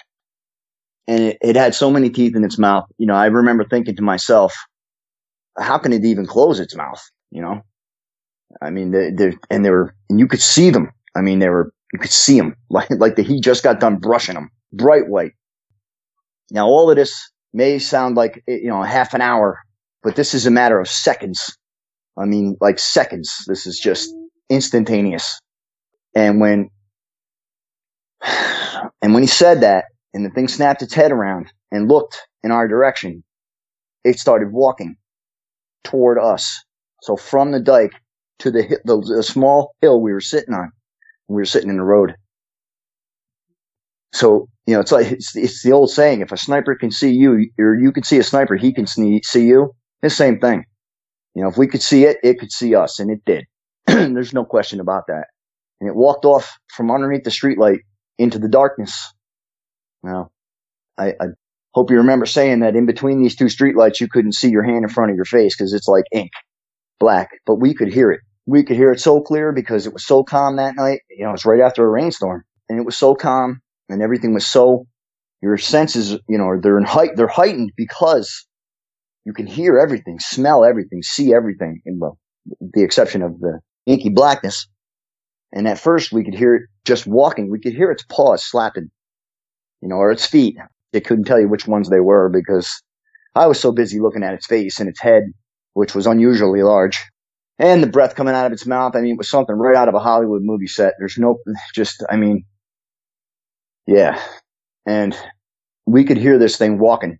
And then all of a sudden you could hear the pace pick up. And now I don't know if anybody's familiar with, eh, you know, how you can, you, you can understand how a four-legged animal is walking and how a two-legged animal is walking. I mean, I, I know everybody out there listening right now has had friends that get out of the water and run across the pavement. You could just tell that it's two feet, not four. And this wasn't a gallop. It was a trot. And then the pace started picking up. And that's when we were like, I mean, it was like somebody hit us with a bowling ball. I went one way and my two friends went in completely opposite directions of each other and me. I chose to go up the road. Now, being me being a kid that lives in the woods, breathes, I breathed the outdoors at the time. I mean, it was just that's what I was. Why I chose to go up the road, I, I can't tell you, but I did. And I went up the road, and there's another street light up Nob Hill Road, probably about same distance, you know, 150 yards. And as I got to that street light, I slowed down a little bit because I'm thinking to myself, I ran so hard and so fast, I could hear my heart pounding, my breath, all these things running through my mind. And when I say that, I mean like it being the predator, me being the prey, that kind of thing. And I slowed down underneath the streetlight. And as I got to the streetlight, it was making the streetlight that we were just sitting under. As a matter of fact, it was standing right next to our tackle. And then it turned and it looked up at me up the road. And here I am, like a rabbit in the headlights, you know, standing underneath the streetlight and it's looking right at me and it comes right up the road and I can hear it. So I, I'm saying to myself, Woods, hide, go now. And that's exactly what I did. And while, when I hit the woods, I, I, I had a plan. I'm going to go through the woods. I'm going to go to this old man's house who at the time, I won't mention his name, but at the time he owned a kennel. He slaughtered cows for a living and pigs, anybody who wanted their cattle slaughtered. And I was going to go there because that was the majority of the grouping of houses where I thought I might be safe. So I cut through the woods and did what I had to do and made it actually to his house. And he's got a hedgerow that separates his yard from the person next door to him. Well, I saw that hedgerow and like an Olympic swimmer, I put my hands out in front of my head and I dove into that hedgerow head first. And I sat in that hedgerow, Vic, for, oh, it seemed like hours, but I know it wasn't. And then this thing this dog man, werewolf, however you want to turn it. I don't know. I, felt I felt like it was coming after me because I could hear it sniffing. It, it, it was at the hedgerow, and I was so scared. I mean, I was I was terrified, and I couldn't move. I mean, talk about primal fear. I couldn't move. It, I, I mean, I felt like a rabbit that was right next to the cougar. Cougar doesn't see him, so the rabbit don't move. You know what I mean? That's what I felt like. And I'll tell you, anybody out there listening, I don't care how curious you are of these things, you don't want to feel that. You don't want to feel that. Anyway, this thing is sniffing, and I knew it was sniffing for me. And it was a heavy breathing, a heavy breath. I mean, like, like a cow. I mean, you could hear it, you know, like a bull snorting. It was kind of like that, only, you know, longer winded, you know, not just a snort. And it was sniffing for me and I smelled it and it smelled like rotten meat and dog urine. And it was the most grotesque smell ever. I mean, it, it a skunk is one thing. A skunk has a unique smell. You know it. You, you smell it and you know it. This is something entirely different. This is a mixture of scents that you can definitely put your finger on. And two of them I clearly recognized was rotten meat and dog urine and oh, wet dog. This thing got closer and closer and closer and I could hear it. I could feel it. And the fear is, I mean, I got chills right now just thinking about it. Remembering this. And then like out of nowhere, like I'm not a big proponent of God, but man, it's like somebody sent him. He wasn't really a friend of mine. He was a friend of my older brother's, but he was coming home from work or a date. I don't know, but the, the headlights hit the top of the hill and you can clearly see the headlights. Now at this time, I got to tell you, I, I didn't see this thing. I could just feel it and I could hear it sniffing. And, you know, when the lights come up the hill, I'm thinking to myself, oh my God, I'm saved. This is like a, a godsend. And then everything went quiet and the lights were gone. I heard his door open. I heard it close and I didn't hear nothing after that. Now, I mean nothing. It was like dead silent, but the unusual part is when I say silent, I mean there were no crickets chirping. The frogs stopped croaking. There's peeper frogs out there like you would not believe. As a matter of fact, when I hear them to this day, they put me to sleep because of the memories I have of that. And everything was just, it was, there was no dogs barking. And you gotta understand, I'm sitting right next to a kennel. This guy's got dogs everywhere. Not a peep out of these animals. Not a sound. So that, being that, and I was very aware of this, very aware of it. Being that as it may, I stayed in the hedgerow. I didn't move. I mean, I was breathing so light. I mean, it felt like my lungs were going to explode because I, I, I, desperately needed to take a, a, a good breath of air and I couldn't because I was so scared. And then I just got the courage and I just picked my head up out of the hedgerow and there was nothing there. And, and as a matter of fact, the moon was out. It wasn't really super bright, but it was bright enough where it wasn't as dark as it was. And, you know, my eyes had well adjusted to the dark by this time and I could see, you know, pretty clear and there was nothing around. I mean, I looked, my, my head was on a 360 degree swivel. wow. Excuse me. I didn't see anything there. And the, the, kid down the road, I don't know, maybe he was in his house or something like that. I, I don't know. I, I, managed to get the courage to jump out of the hedgerow. And when I say jump, I mean like I was on a trampoline. I jumped out of that hedgerow and I ran so fast to my house. And lo and behold, when I get there, my buddy Tom is sitting on my deck screaming at me in profanities to open the door and get in the house, you know? And my mother didn't allow this kid to stay overnight. She didn't even like him or his family. So, you know, it was like, you know, I was like caught between a rock and a hard case and there's no way I'm going to leave my friend out there. So I invited him in and we were real quiet the whole night. And, you know, we really didn't talk much. We did, it was always Hey guys, it is Ryan. I'm not sure if you know this about me, but I'm a bit of a fun fanatic when I can. I like to work, but I like fun too. It's a thing. And now the truth is out there. I can tell you about my favorite place to have fun Chumba Casino. They have hundreds of social casino style games to choose from, with new games released each week. You can play for free anytime, anywhere. And each day brings a new chance to collect daily bonuses. So join me in the fun. Sign up now at chumbacasino.com. No purchase necessary. VGW. Void were prohibited by law. See terms and conditions. 18 plus. With LuckyLand Slots, you can get lucky just about anywhere. Dearly beloved, we are gathered here today to. Has anyone seen the bride and groom? Sorry, sorry, we're here. We were getting lucky in the limo and we lost track of time. No, Lucky Land Casino, with cash prizes that add up quicker than a guest registry. In that case, I pronounce you lucky. Play for free at LuckyLandSlots.com. Daily bonuses are waiting. No purchase necessary. Void were prohibited by law. 18 plus. Terms and conditions apply. See website for details. What was that? It was a werewolf. No, it wasn't. Yes, it was. You saw what I saw. What I saw was blah blah blah. You know, I think it was Bigfoot. You know, that kind of thing. We were kids, but I know what I saw. He knows what we saw. For crying out loud, I haven't talked to him in 20 years easily 20 years. And my other friend, I haven't seen him in well over 30. And we don't really talk much about it, but yeah, that's my story. We were pretty much up all night long. I mean, scared out of our wits. I had nightmares for, I can't even tell you how long. You know, it, it was quite a while before I went back out in the woods or even stayed out late. If I did, I had, you know, we had like seven dogs. One of my dogs was always with me. And I always had my 22. But I've since gotten over it. You know, you grow up and that kind of thing. It sits in your mind your whole life, you know, but you never really stop thinking about it.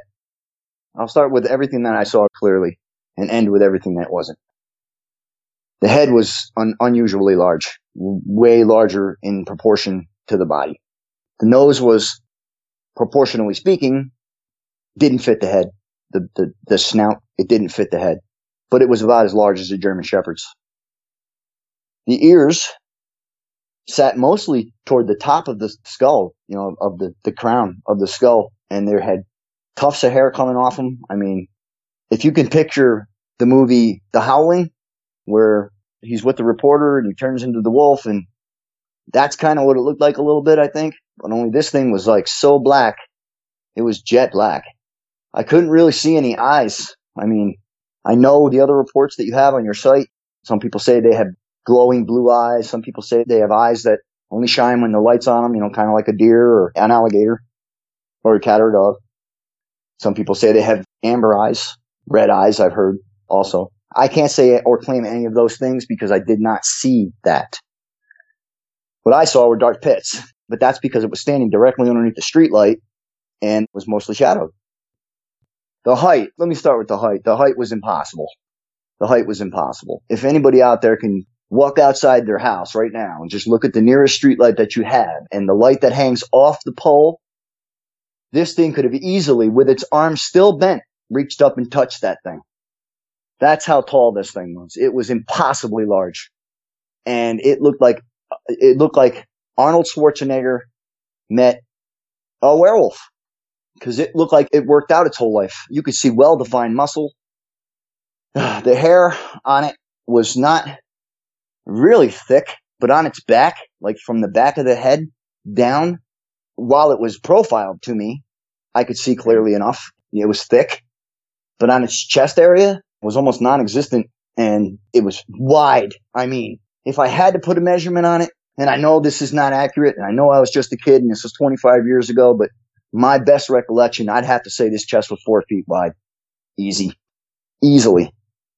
And it was kind of pushed in in the middle, like indented, like somebody hit it with a sledgehammer and broke its ribs at one time. I don't know, but very well defined pecs, arms that were impossibly long, just like they shouldn't be that long. They're just not.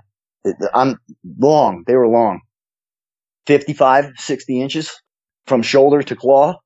And yeah, it had claws. It had long claws. In that distance, I'd probably say three to four inches. That's impossible. They were black in color. Let me see. Very skinny waist. Thick legs, tree trunk legs. Cocked backward like a dog or a cow's hock.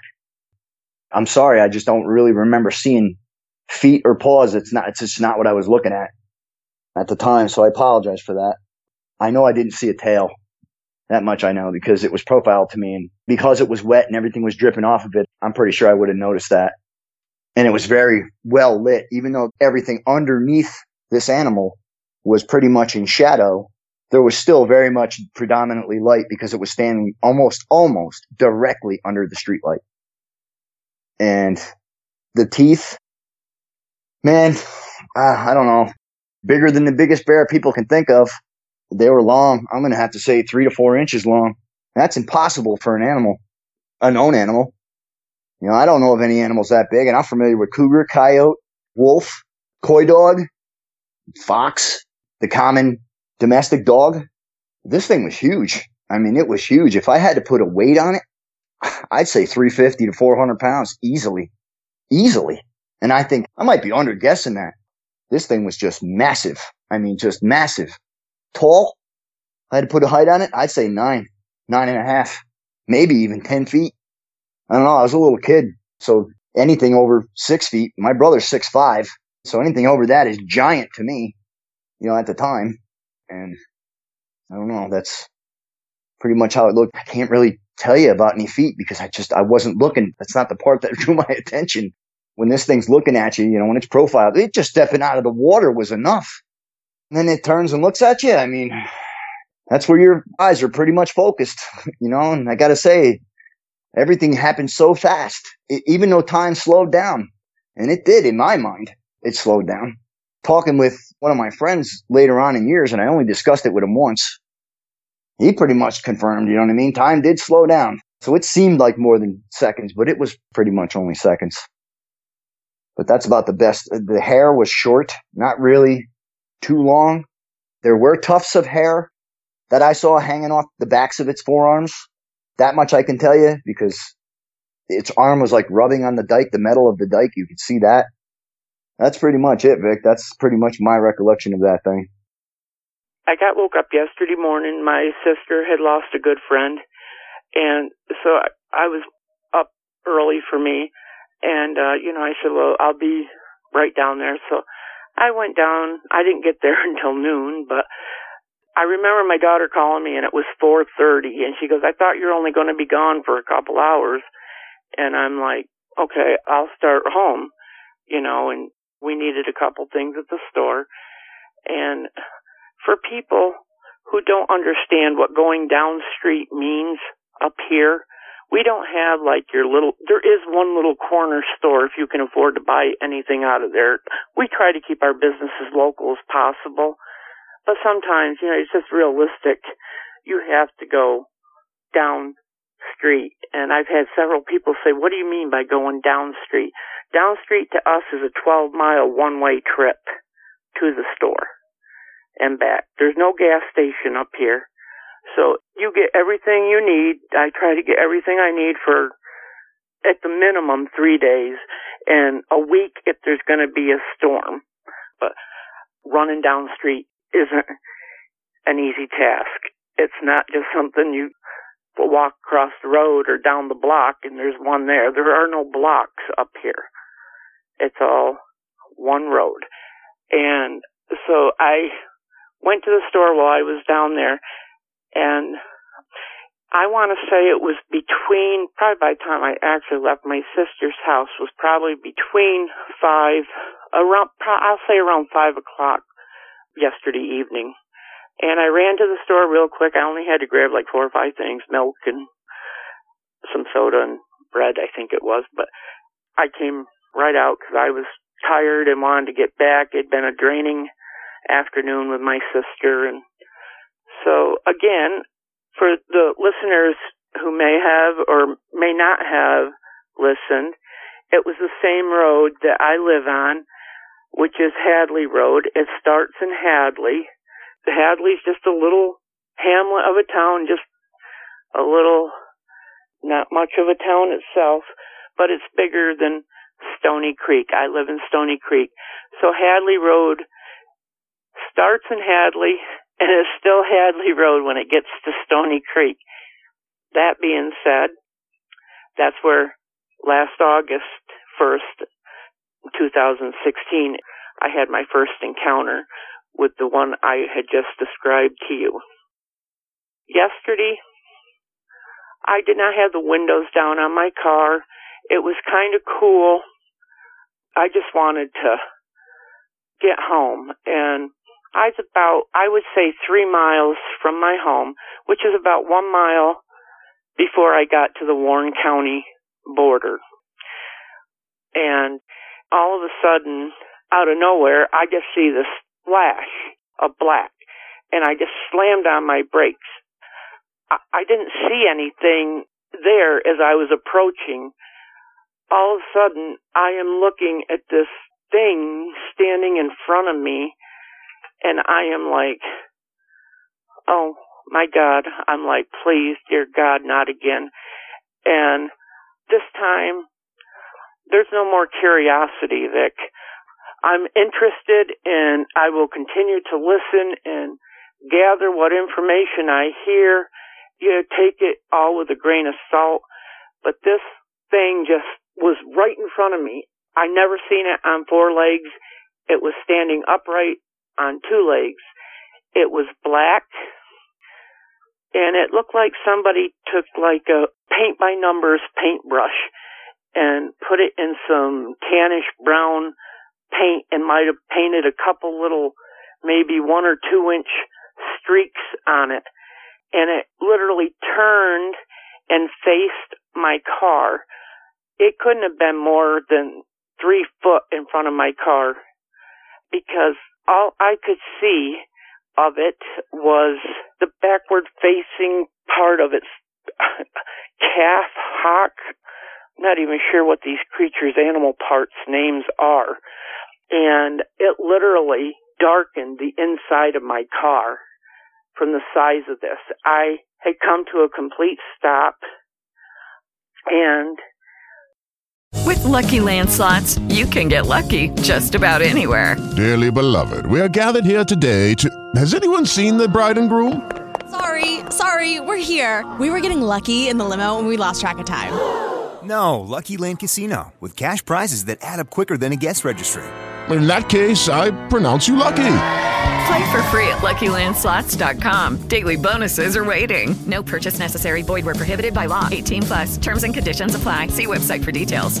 Judy was boring. Hello. Then Judy discovered ChumbaCasino.com. It's my little escape. Now Judy's the life of the party. Oh, baby, Mama's bringing home the bacon. Whoa, take it easy, Judy.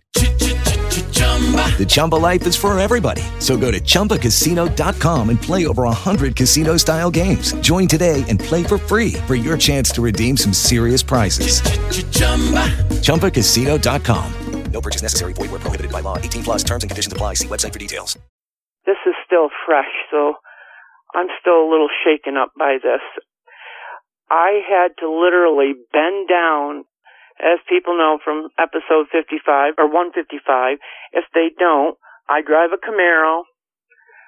So they're short cars. They aren't tall vehicles. They're low to the ground. And so I had to lean into my dash and look up. And what I seen Vic made my blood run cold. I have a cross that hangs from my mirror and it's a big cross. And I remember just sitting there saying the Lord's Prayer numerous times to myself. It's, and I'm like, please, dear God, please uh, make it go away. You know, and I, and I reach up and I'm holding the cross and I'm looking up. And as I'm looking up, this oh, creature that I know to be a dog man at this point was standing there and like I said, it had turned to face my car and I could tell that it was a male. It had the genitals of a male like a big dog would. The fur seemed thinner on what would be the underside if it was on four legs. And as I'm looking at this thing, its ears were laid right back on the sides of its head. This thing was enormous thick. It was, it had to have been at least eight foot tall. I had to literally lean all the way into the dash and I am like looking up at it and it was black, uh, did not have my windows down this time, did not roll my windows down at all. I didn't care what it smelled like. I didn't need a clearer view. I just come from the car wash the day before. Everything was clean in the car. Nothing dirty on the windshield. I wasn't seeing things or anything to that effect. And I looked into the face of what I thought looked like pure, terrifying evil. And as I'm sitting there, for what seemed like an eternity, I'm just staring at this thing. Uh, I don't know. It came out from the the right side of the road. Again, I was on the right side of the road, and it, there's trees and brush and stuff, and there's railroad tracks, and beyond that, again, is the Hudson River, which you know meanders down through. I have no idea why it stepped out in front of me. At that point, I really wasn't even thinking of that. I was just like, how many of these things are here? It had to have been, and I'm not exaggerating when I say eight foot tall. And it was so muscular, it's hard to even describe.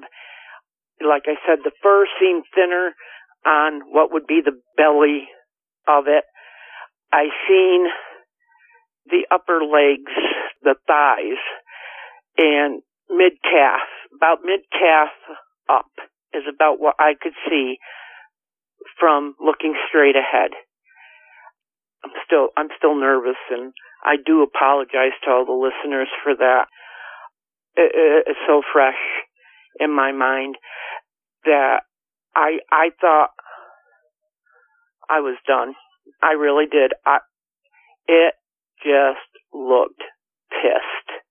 Pissed off that I was there like I had interrupted something. I have no idea what.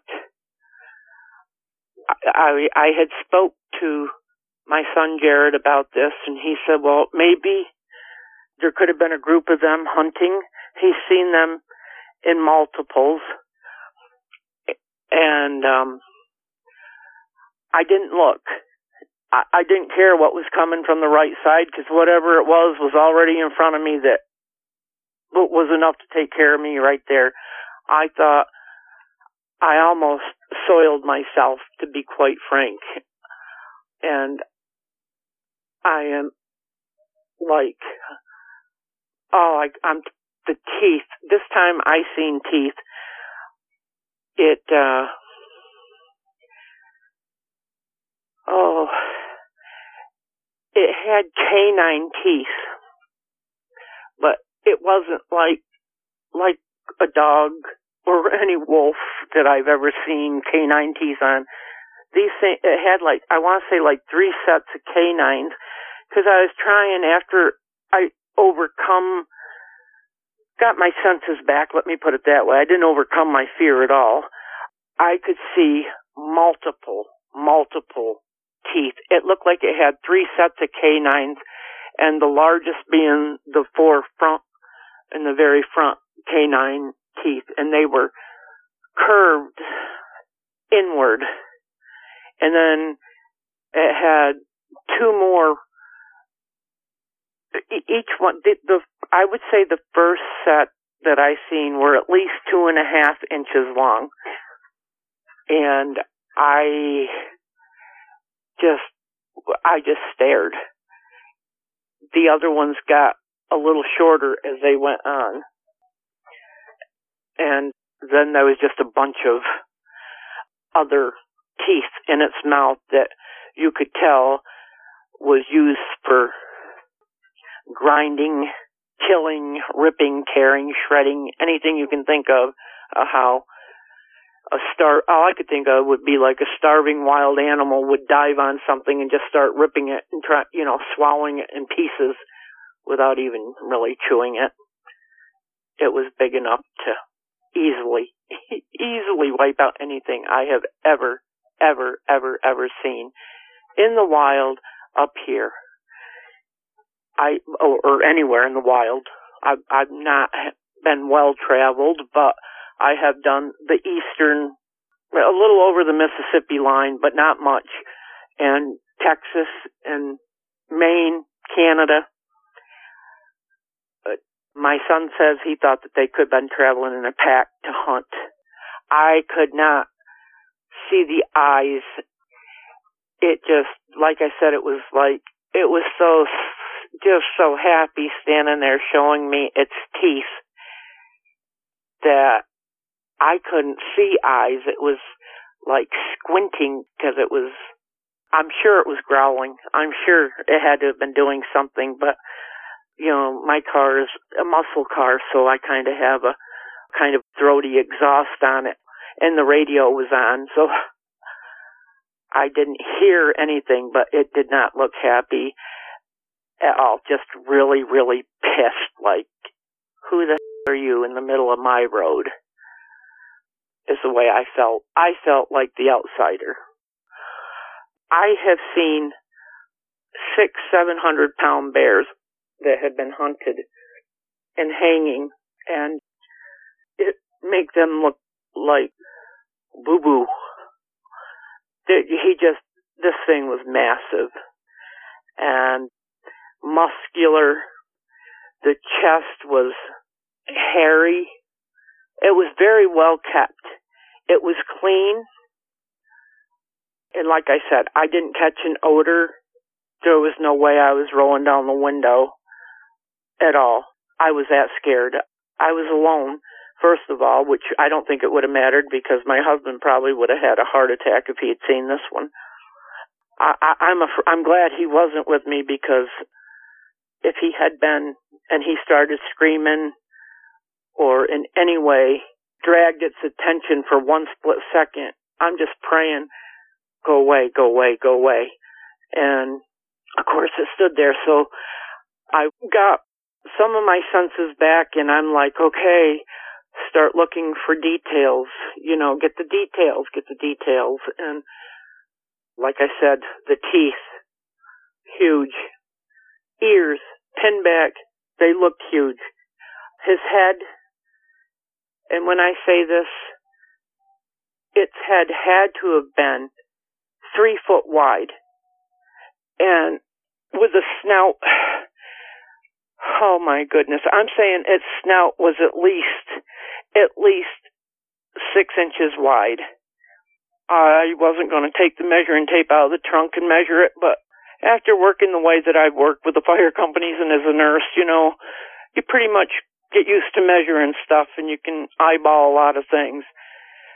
The, the muzzle I, I bet you it, it stuck out, it had to have stuck out a foot. Easy, easy.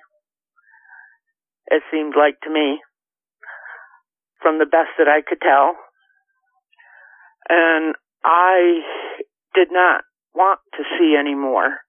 You know, at that point I'd seen enough, but it wasn't moving.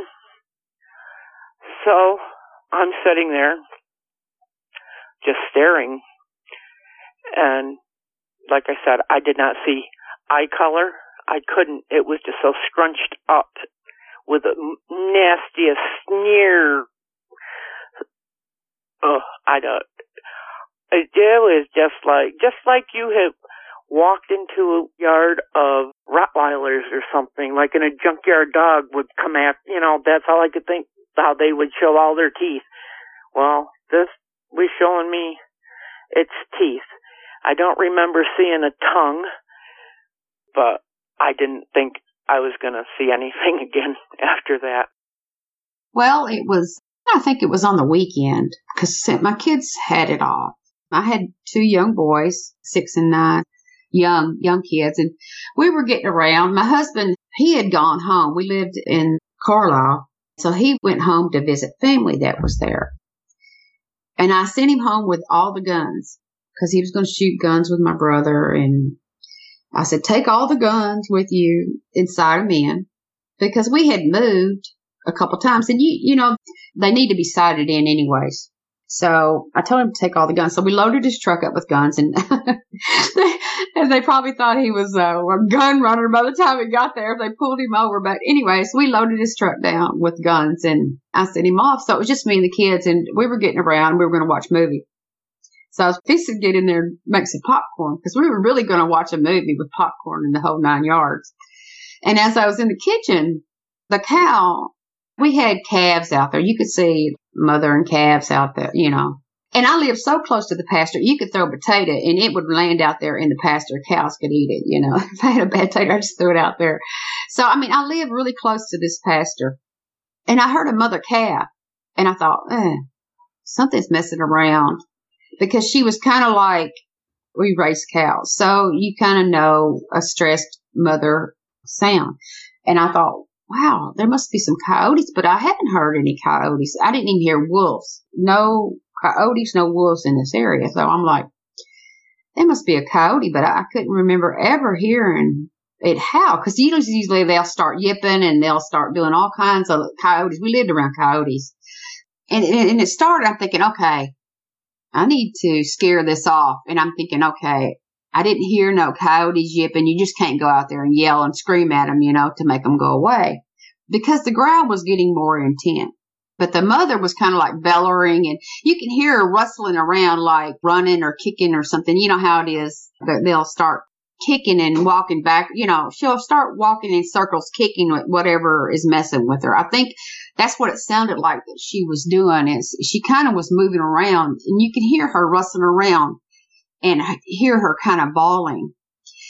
So it started a growl and it just wasn't a coyote.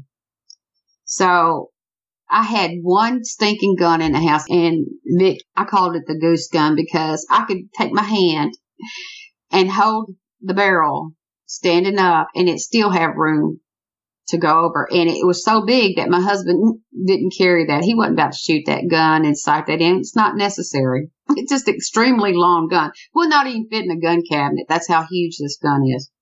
I had that gun and I thought, okay, I, I guess I'll have to get this gun out.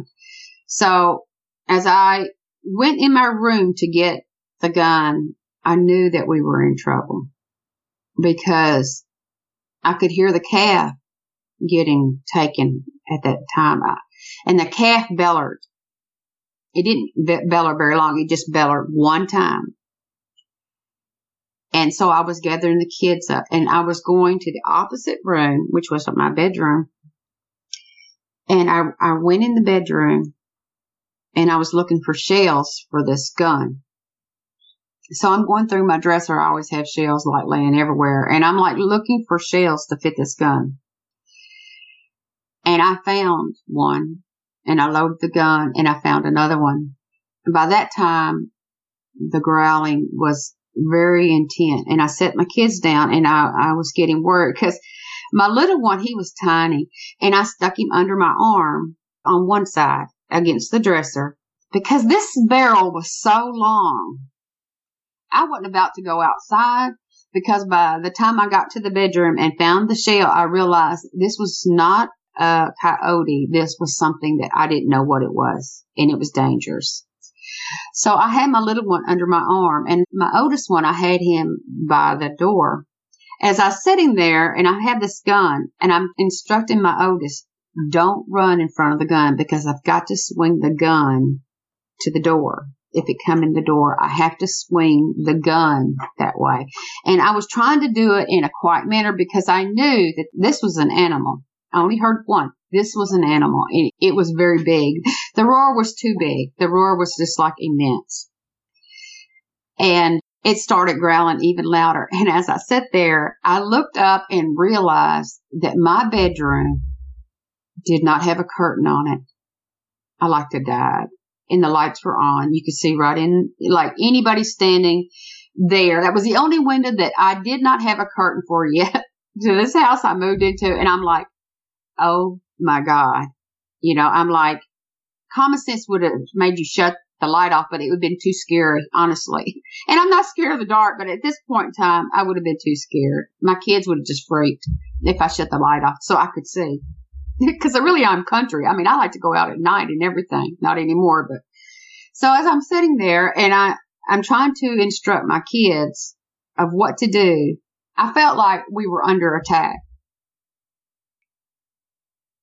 Because the roar got so much I could feel it in my chest. And it started roaring louder. And I say roar, growling is what I mean. It's a growl. It wasn't a roar, it was a growl. Now, I've heard bear. My sister owned a bear. Okay. So I know what a bear sounds like. My sister even owned, same sister. We call her Dr. Seuss. She even owned a cougar. So it was like, I know what a big cat sounds like. It did not end in a sound like a cat. It did not. This thing was just getting so loud, I felt it in my chest. And my kids were trembling. You could feel them trembling. And I'm looking at the window, thinking, I don't even have a curtain. So I'm, I'm up again, trying to make my kids stand still because I'm looking for more shells because I only had two shells. And finally I realized that I didn't have any more shells for this gun. We moved. So it was like some of this stuff wasn't unpacked yet.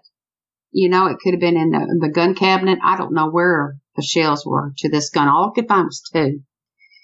And this got so loud, I sat back down and I heard another voice in a distance, another growl in a distance. and it got closer and it got closer and there was two, two very distinct growls and they both continued to growl. And, and I didn't feel it so much in, in my chest as I did the very first growl, the, the very first, the whatever killed this animal. That growl was really, really, I mean, it vibrated in my chest. The second growl, they were growling together. And there is nothing that puts a fear in you like the feeling of growling that you don't know what's growling. Yes, I know that it was outside. Yes, I know my door was locked. But I felt like we were in a war because I didn't know. And then I heard another one come up. I heard another one growl. It, it growled just like the other one at a distance and I heard it come up. And then they started ripping. You could hear them rip, pull the meat, the flesh of this calf. They were pulling it apart. You could hear them. It was like they had it between them and they were just like pulling limb for limb. And my youngest says, what about Pete Dog? Which is our Rottweiler outside. Cause he was barking a little bit before that, but he, he wasn't making a sound. And I'm like, I said, it's too late. If he's outside, it's too late. So they were crying. And I don't know what I was doing. I don't know what my expression was. I have no idea what I was doing. All I could think of is I don't have enough shells. There's no way that I could protect my kids.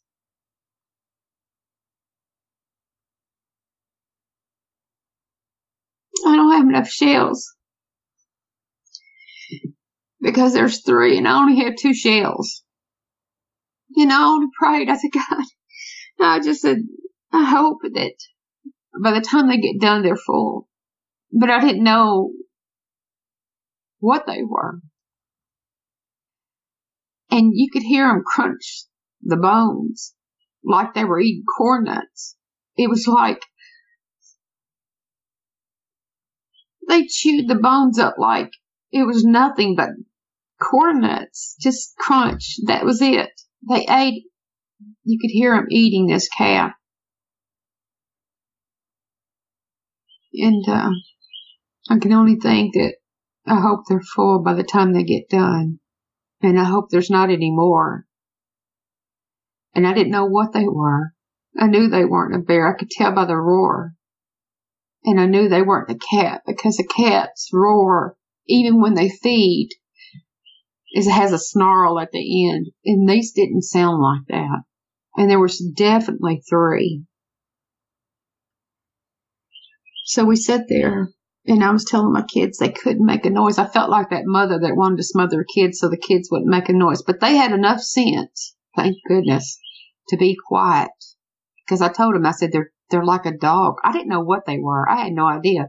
But all I know is a dog can hear a lot, a, a, a long ways away. A dog has very sensitive hearing. So our kids knew that, you know, and it's like, they're like, they're, they're like a dog. They can hear. They're an animal. They can hear you. So you have to be very quiet. And I was telling Ellen that I'm going to swing the gun that way. Don't get up and run. With the LuckyLand slots, you can get lucky just about anywhere.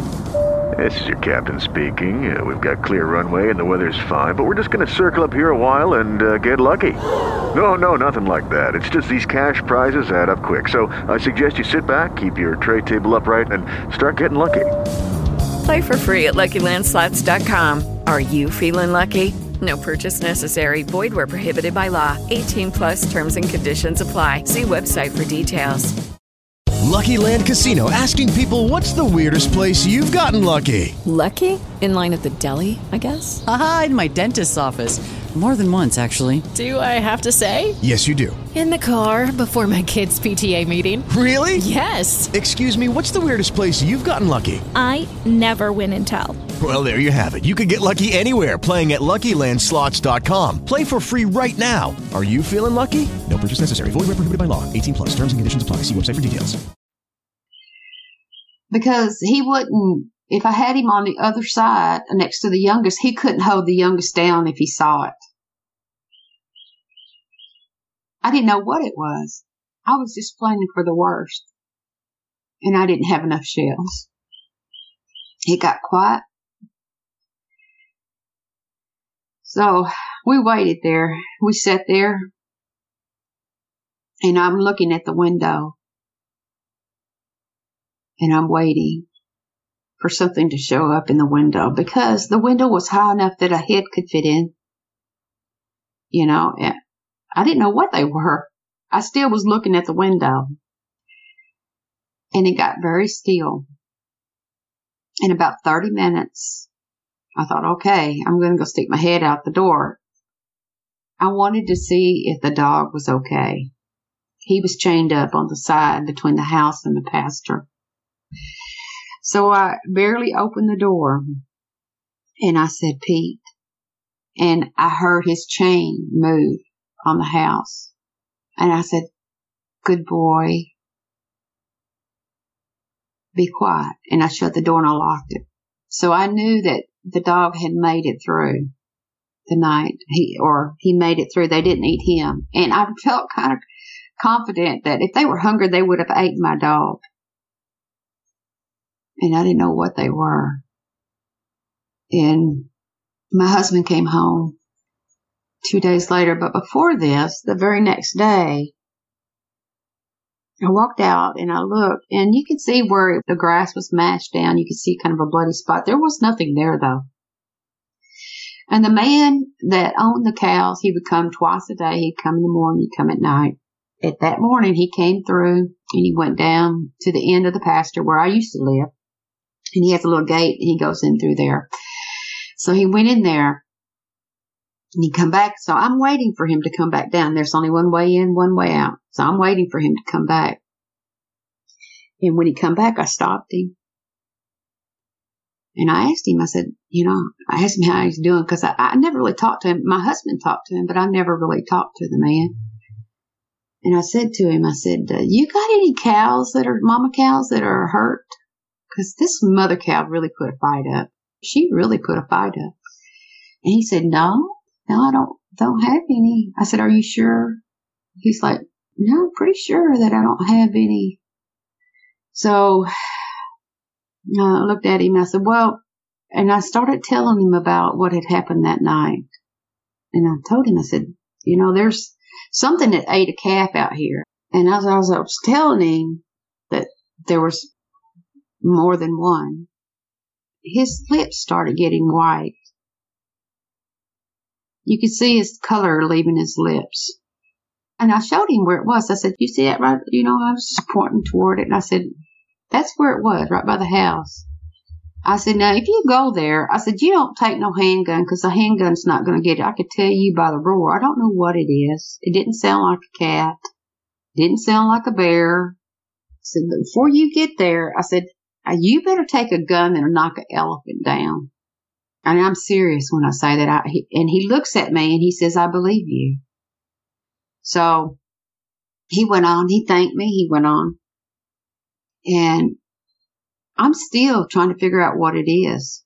There was no internet or I didn't have one. I didn't have no, no, nothing that I, nobody I could ask what it could be. I went over to the neighbor's house. They lived right across the road. And I asked them, did you hear that calf get killed? You know, and they're like, no. And I thought, what were you drunk? That was really, really loud. How can you not hear it? And this happened at probably about 10, 9ish, 10 o'clock at night. I'm like, how can these people not have heard it unless their noise was so loud? So it's like they lived um, across the road just across the road and, you know, like you're living in town and you live across the road from a house. That's about how close they live from me. They never heard it. And I told them, I said, listen, there's something out here.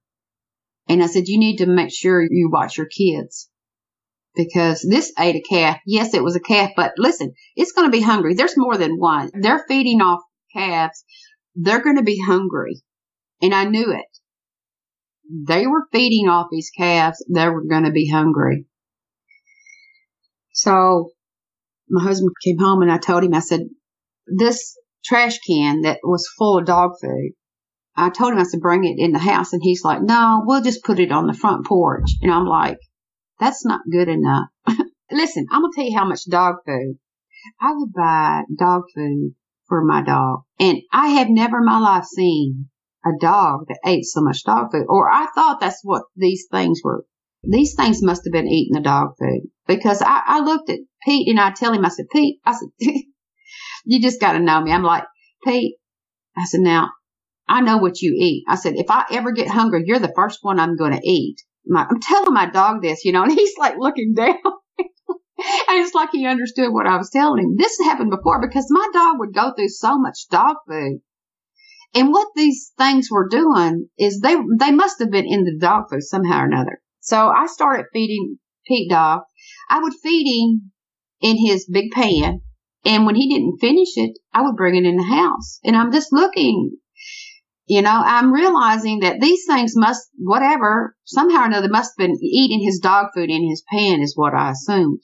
So my husband, he finally, he come in and he put the big, I don't know, I think it's about a hundred gallons or something. You can put two 50 pound bags of dog food in it and he was putting it up underneath the porch. And I said, that's not good enough. Cover it up. So he covered it up with a tarp. You know, what if they knocked it over or what? I'm like, I don't want to attract any more animals up here. And he didn't believe me. My husband did not believe me. And he looked at, I said, ask the kids, okay? It's, you know, I, I was kind of disgusted because, you know, it's like he didn't believe me. And I don't lie, really.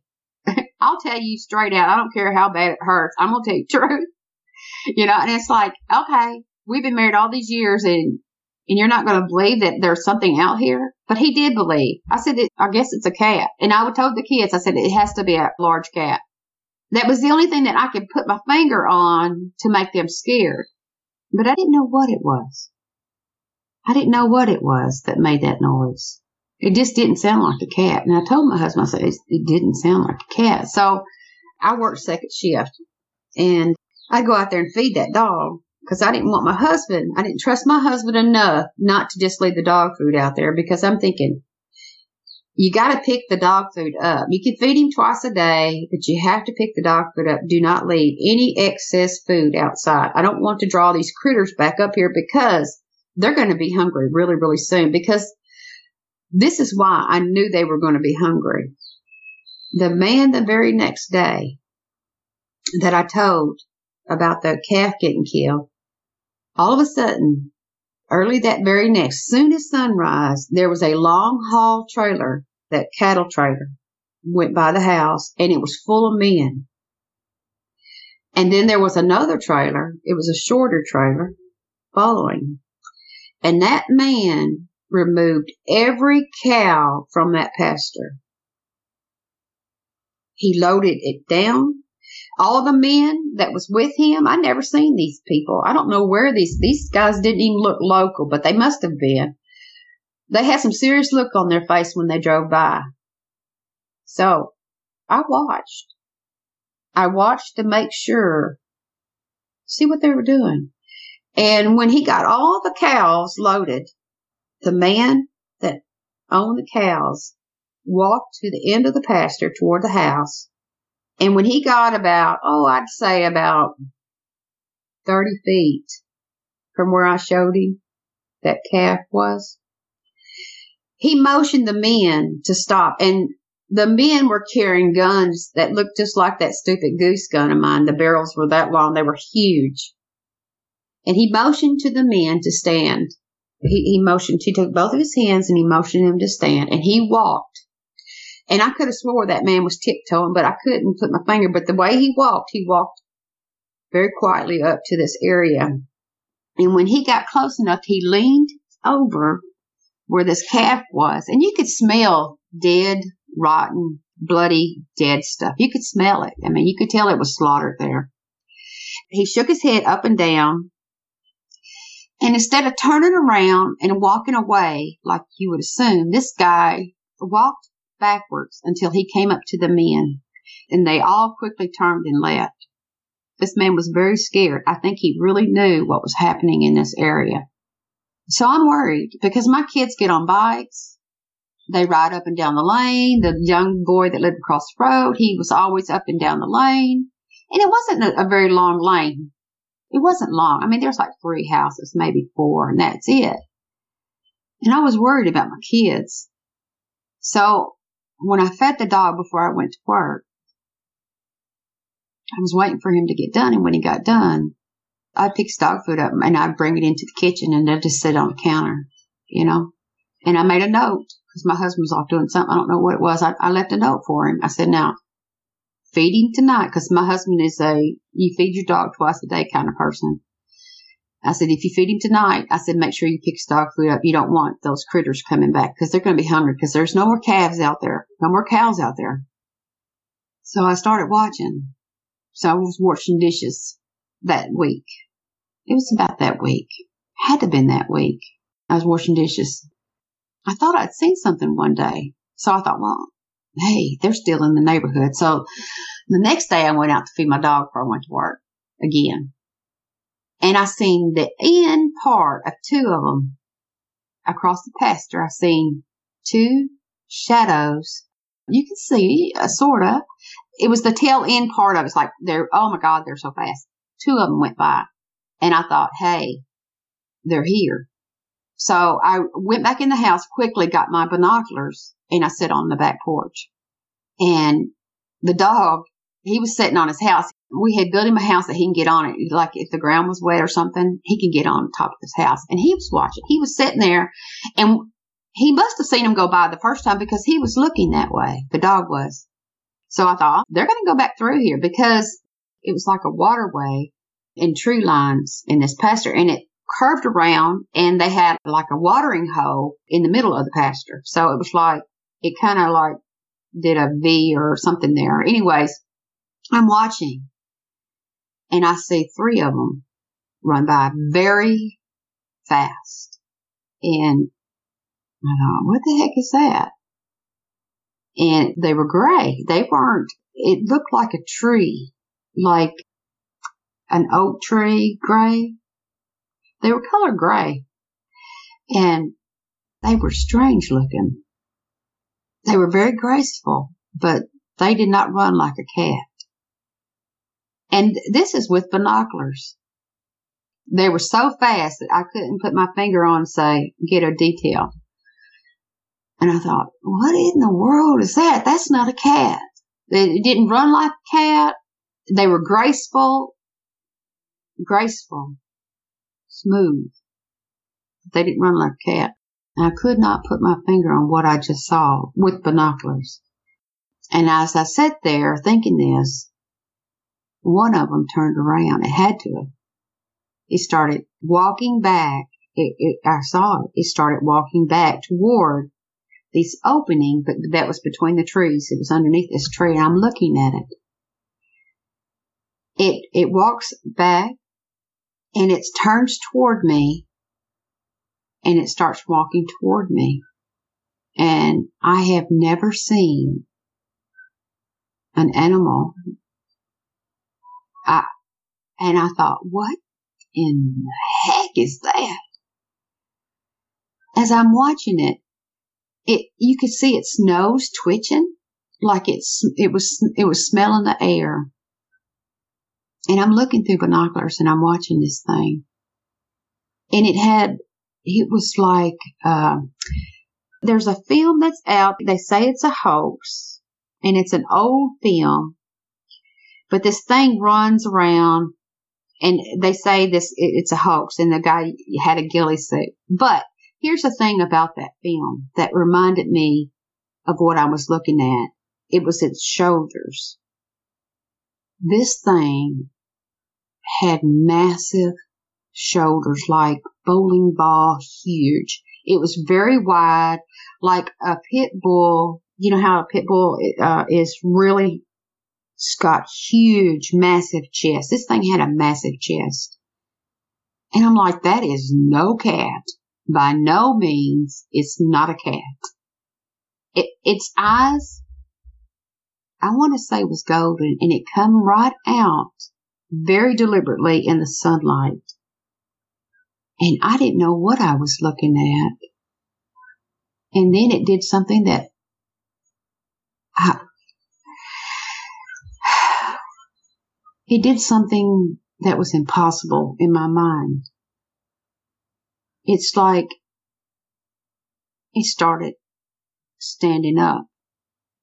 And you could see the legs was like bowed, the, the, the leg part was bowed, and the, the shoulders on this thing, it looked like it got bigger as it stood. Apparently, when you look at it when it's standing up, it's, it was so massive that it looked like Arnold Schwarzenegger in his glory days. It had a very thin waist on it and it, it, it V'd out, you know, it went down into a V. It had a thinner waist than the, the shoulders. And it had ears like a dog, but like a, I, I want to say a Doberman, sort of. That sharpness of a Doberman. It was a huge canine creature. It wasn't no bear. It had a snout. It had teeth. And I looked at it and it, it was gray and it had scraggly hair like on the, you know how a man has just sporadic hair on his chest? This thing had sporadic hair on its chest, gray. And there was no distinction from like no black in it. It just looked like a tree trunk gray. Its neck was so huge that I couldn't take my arms and put it around its neck. And I'm a grown woman. I could not put my arm around its neck. It was so huge. And as I watched it, it was swaying back and forth. Now this is happening and I'm in, I, am in shock. I don't know what this thing is. I'm like, oh, oh my God, this thing is around here. It's not a cat. It's got dog ears. And as I was watching it, it got taller.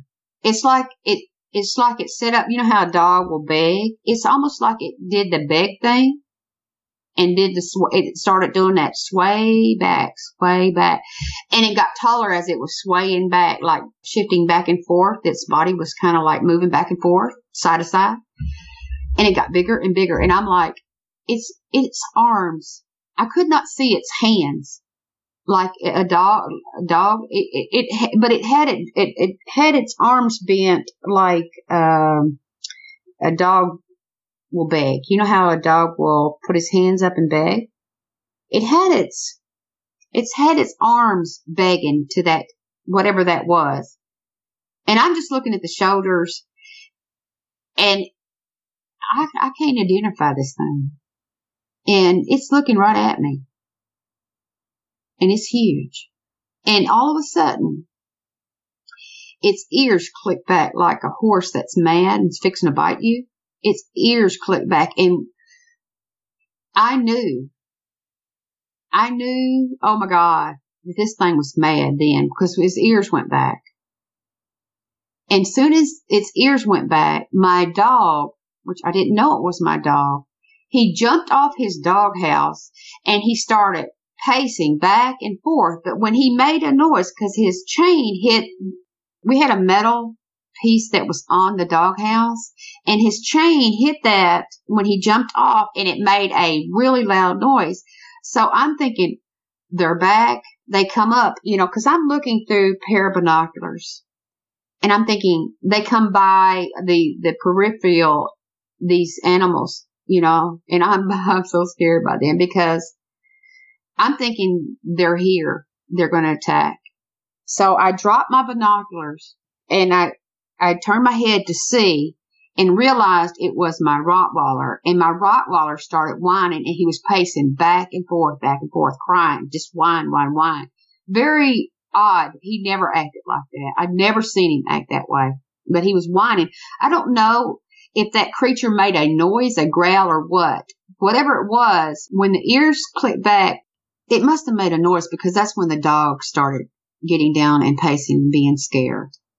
So immediately I picked the binoculars back up and I focused and it wasn't there anymore. And I'm thinking, oh my God, I've lost it.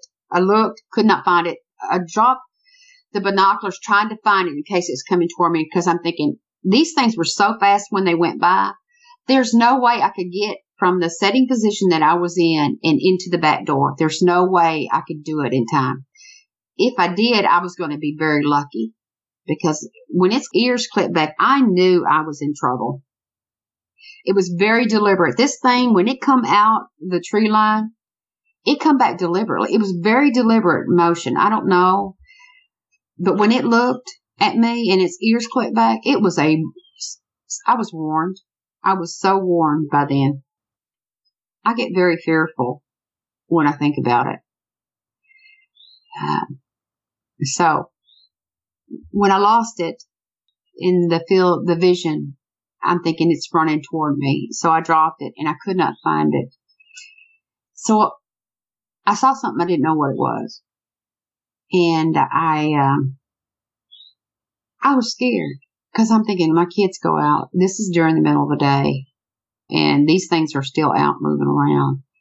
And I noticed the cows pattern had changed. I thought, well, maybe it had something to do with the weather because they used to be up underneath the trees. Like in the summertime, it was really hot. Like, and they would kind of like hang out under the trees, tree lines, you know, and it was kept them, you know, kept it pretty cool. And I noticed that their pattern had changed and they were starting to stay up under the trees by the house. So even at night, usually, uh, I don't know where they used to go at night, but they started staying up by my house at night. The cows did. So I noticed this change in the pattern of the animals. So this thing, and I forgot to mention that that man that owned those cows, he told me that he did have three or four calves that was missing before I told him that there was one that was gone that had been eaten out there. And he said that he had three or four of them at least missing. So this has been going on for the fall anyways. So, um, I had my husband take the dog food because if this thing can stand up, it can get into anything. I figured dogs are pretty smart. This was canine. It had ears like a dog. We, I raised big dogs.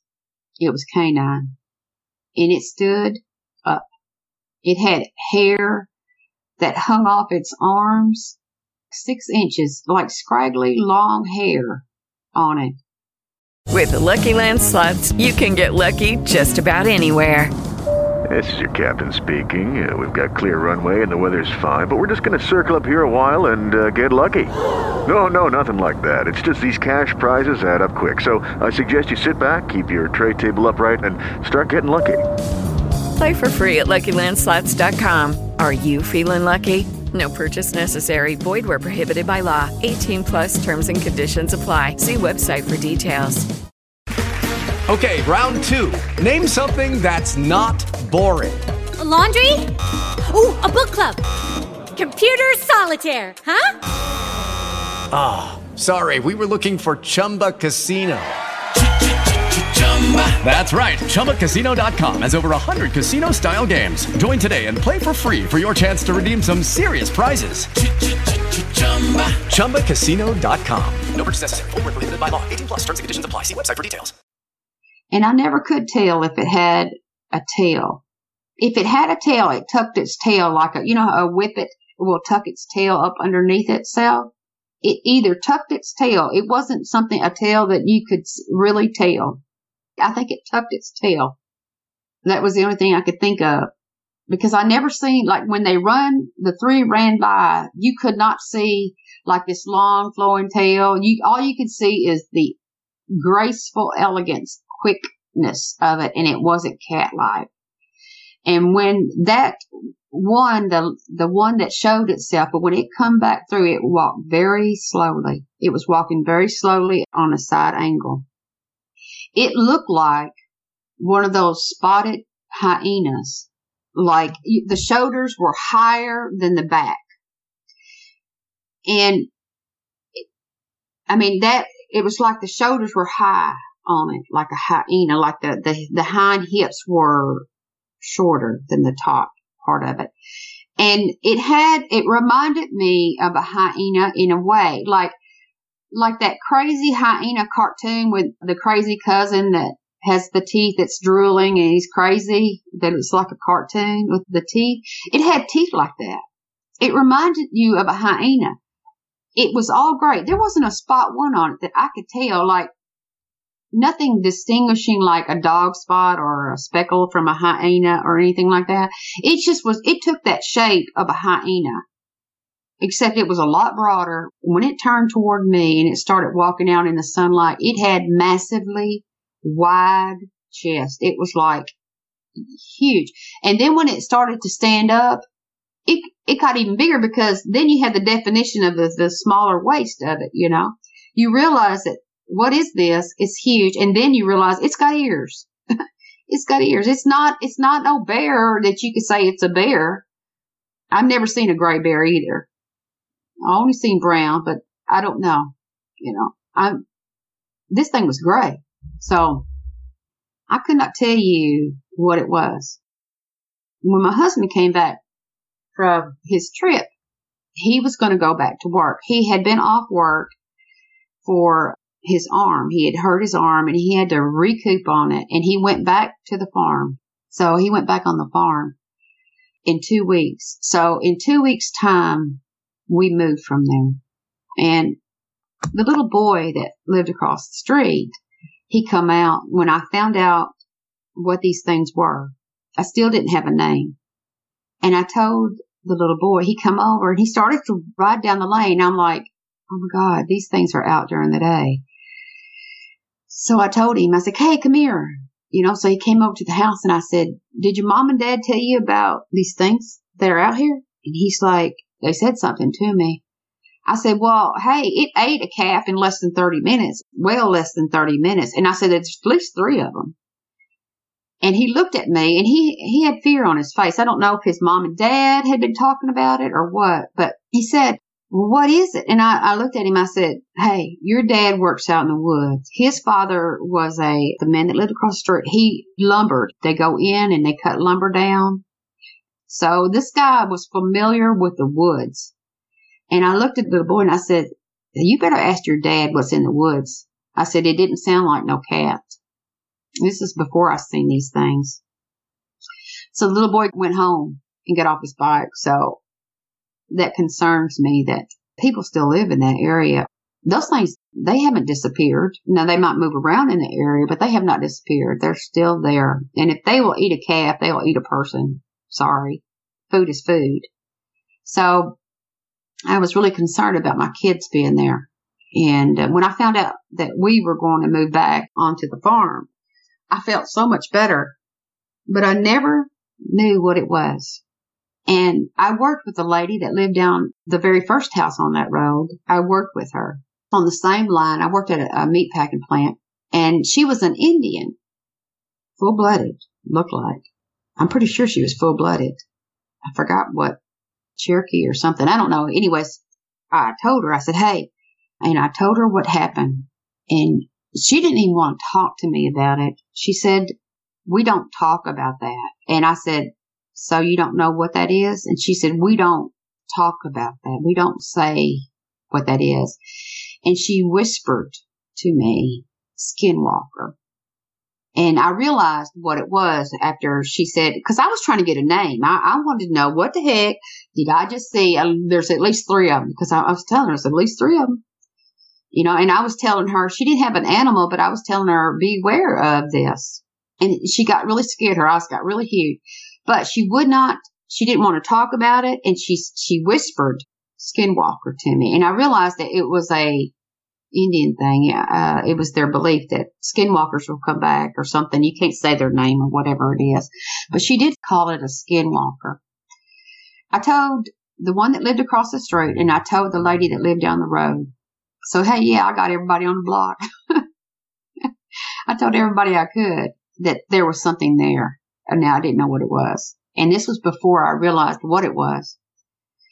But when I found out I was going back home, I was really comforted because I didn't want my kids around that. And from there, I didn't go camping anymore. And uh, I didn't realize how prominent they were. I didn't know what they were. I mean, I could not tell you what I saw. My husband goes hunting, I tell him, now, you know, there's things out there in the woods. I knew it wasn't a Bigfoot because I seen the one oh I forgot. It was a Bigfoot that moved around a long time ago. You know, I seen that and I'm like, no, this thing had ears. This was mean. This was an animal. This is canine. This was a predator. A predator is a perfect name for this. This event happened back in 1981. I was 17 years old. It was really hot that night, and it would have been probably the latter part of July or perhaps the first week or two in August. I mean, it was really hot, and of course, I was driving that night when it occurred, and, and I was driving with my windows down because I didn't have any air conditioning. But anyway, this event happened when my wife and I were first dating. I think maybe we had been dating maybe about a year. I had just gotten my driver's license. Most teenagers get their driver's license when they're 16, but I didn't get mine until I was 17 years old. My dad had just bought me a 1968 Dodge Coronet, and I really loved that car, and I was really proud of it. It was kind of a burnished copper color with metal flake paint. It had nice mags on it, jacked up in the rear end. You know how the folks did with the muscle cars back at that time. It had a 318 engine in it, and of course now there's a lot of bigger and better Mopar engines out there, but this engine had been bored out and it had been built.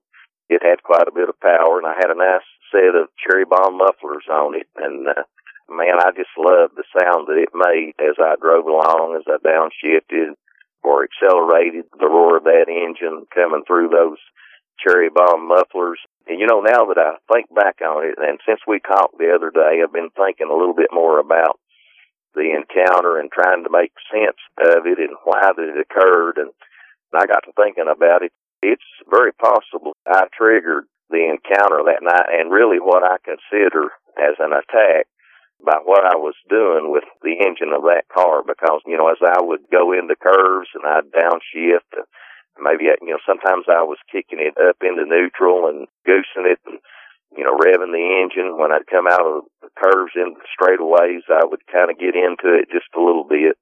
And, you know, just listening to the roar of that engine coming through those cherry bomb mufflers and maybe, I don't know, maybe this thing was in the middle of a hunt as I was driving and I'll tell in a moment where the event occurred, but as I was driving down this road, there was pasture fields on either side of me bounded by high ridges and woodland and there was cattle and horses in the fields. And in other places, there was silage corn. I don't know if you know what that is, but primarily in this part of the country, I live in East Tennessee, just a couple of counties to the northwest of the Smoky Mountains. And in our part of the country, it's primarily cattle farming, what people out west would call a, a small ranch operation. Primarily they raise beef cattle some dairy cattle, and they raise silage corn. And of course, they harvest the ears of corn to feed the cattle and to feed hogs and things like that, horses. And they grind up the corn stalks and the leaves and everything and make what they call silage out of it. And they store it in silos and they use that as feed for their cattle and horses and their hogs and things in the winter. And so I could see these cornfields and it was a bright moonlit night and I could see occasionally these cornfields, and also at that time there was a lot of tobacco raised in this part of the country. Of course, uh, there's not so much anymore, but back then just about everybody had their own patch of tobacco. They would raise tobacco and sell it. And I could see cattle and horses in the field. It was such a bright moonlit night. I could see in the fields almost as good as you could in the day. And I, and also interspersed among the the cattle and horses in the field were deer. And it's very possible that this thing was in the middle of a hunt and about to maybe spring on a deer or maybe even a cow or a calf. And I interrupted its hunt with the sound of this engine as I was driving down through here. But like I said, I live in East Tennessee, maybe about 500 yards south of the Virginia line and my occurrence happened actually over the line in the state of Virginia. But I was going to see my wife, as I said, and I wanted to show her this car that I had gotten, that my dad had bought for me. I wanted to take her for a ride in it. You know, I was real proud of it. I wanted her to see it. And I was going to visit her at her parents' house, which is actually the property that we live on now in our home but she lived at that time we were teenagers and she lived at that time with her parents and I lived with mine. This was several years before that we got married. But my grandparents, they lived on a road that's called Wagoner Hollow Road and, and this road runs about, it's about 20, 25 miles long and it begins in southwest Virginia and it crosses over the line and it passes through two counties in Tennessee as well. But the occurrence happened on the Virginia side of the line. Like I said, my grandparents lived on this Wagoner Hollow Road. I really don't know why they call it a hollow. It's really kind of a narrow valley, and just like most of the area around here, it primarily consists of narrow valleys and hollows, and bounded on all sides by high wooded ridges. We've got a lot of trees here. I mean, you could start from where I live a squirrel could and can just about almost without any breaks except for you know where the roads do pass through travel from my house through the state of Virginia all the way to Cumberland Gap into Kentucky and almost never have to touch the ground. I mean there's just woods everywhere on all the ridges all around and this is how this valley was, this Wagoner Hollow Road. This is how it was. The road was real curvy narrow country road and it just kind of meanders through the valley all the way on the Virginia side and on the Tennessee side with farmland on either side and of course three strand barbed wire fences all along the way and fields. The valley here, it goes anywhere from three or four hundred yards on either side of the road. In some places narrows down maybe to 150 yards or 100 yards or something like that. But, you know, it varies from different places. But anyway, I was going to take the route through this Wagoner Valley Road to go and see my wife. And my grandparents lived in this Wagoner Hollow Road. And my mother asked me if I would drop her off at my grandparents' house to visit with them while I went to see my wife and then, you know, come back and pick me up afterwards. And so I agreed to do that. And So I took my mother to my grandparents' house and I dropped her off and I went on up to where my wife and I live now to her parents' house and I took her for a ride in the car, showed her the car and I ate supper with them and we stayed there and, and visited together till about maybe about eleven, uh, eleven fifteen, something like that. And then I left and I turned off the road that she lived on, where we now live, onto this Wagoner Holler Road and went back to pick my mother up at my grandparents' house. And now, as I said, this road, it's got a lot of sharp curves in it. There's some straightaways, but for the most part, it's just a windy, twisty, narrow country road. You can't go too fast. And of course, I just got my license. I was an inexperienced driver. My car, I hadn't had it too long and I wasn't used to it. And so, of course, if you know anything about those muscle cars, they do great in the straightaway and you can just fly with them, but they don't take curves too good. And so I couldn't go real fast. And I probably wasn't driving over 30 miles an hour at the maximum. And in, in a lot of cases, I was slowing down maybe to about 20 miles an hour. But in any event, I was going down through there and I was downshifting and revving the engine and listening to the sound of the engine coming through those cherry bomb mufflers and I was watching and looking at the cattle and the horses and the fields and everything, you know, on either side as I was going down through there. And I was just getting ready to go into a long and sharp curve that curved around to the right hand. And I noticed on the right hand side of the road and as I was going down through here, like I said, the moon was lighting everything up and I could see everything almost as good as I could during the daytime in the fields. But the ridges and the woods on either side, they just kind of appeared like clumps, shadowy clumps. I couldn't really see much detail from them.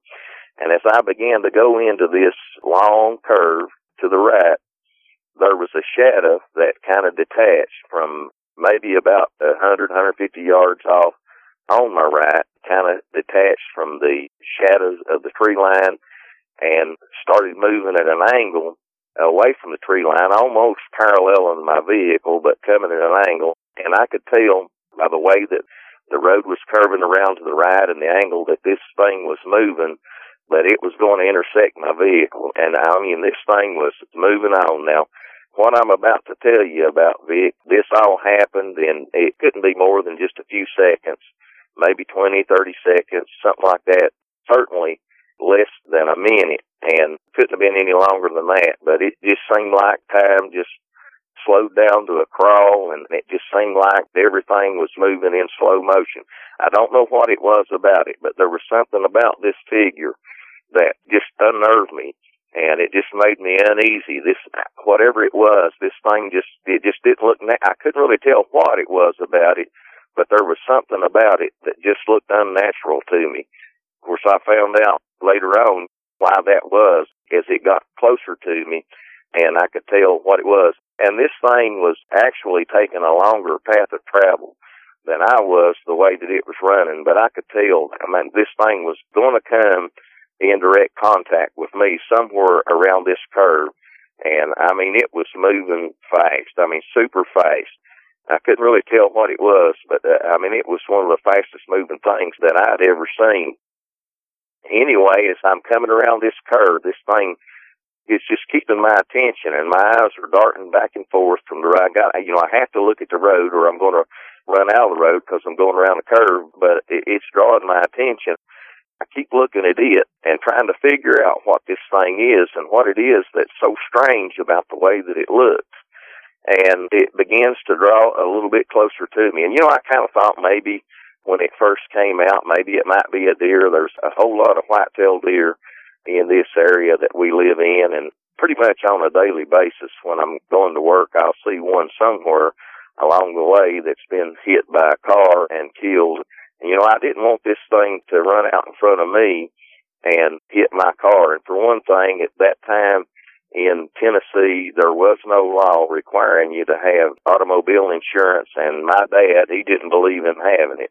And so I didn't have any insurance on my car and I didn't want this thing, whatever it was, to cause me to wreck or to hit my car and do damage to it because I didn't have the money to fix it or to replace it. But then as I was watching this thing, I noticed that there was something strange about it. I noticed that whatever it was, it wasn't running on all fours. Whatever this thing was, it was on two feet. I didn't understand what it was. It just seemed to me like, I mean, the only thing that I know of in this area, and we do have black bears, they're rare, but we do have some in this area, but a black bear just cannot move at the speed that this thing was moving at. I mean, a black bear, when it gets up on its hind legs, it's just not natural for it, and it just moves in a clumsy fashion. And this thing, whatever it was, I mean, it was just moving super fast, and it was just fluid in its motions in the way that it ran, and no bear could get up on its hind feet and run in the way that this thing was running. But yet, uh, you know, it couldn't be a man. I knew that it could not be a man because I, I ran track when I was in high school. I ran the 880 relay, ran the 440, and I knew that a human being could not run as fast as this thing was running. And I just couldn't understand what this thing was that was angling across this field and coming toward me. And I knew that was going to intersect me as it came across this field. And as I'm going along, it starts to get a little bit closer as it's running at an angle, but yet at the same time, kind of parallel with my car. And it's keeping up with my car. It's keeping up with the speed that I'm going at. And I don't understand this. I don't understand how this thing can be going and keeping the same speed as my car. You know, I'm coming into this sharp curve and I've got to slow down. And I know that this thing pretty soon is going to come out, maybe jump out in front of me and meet me and meet the line of travel of my car.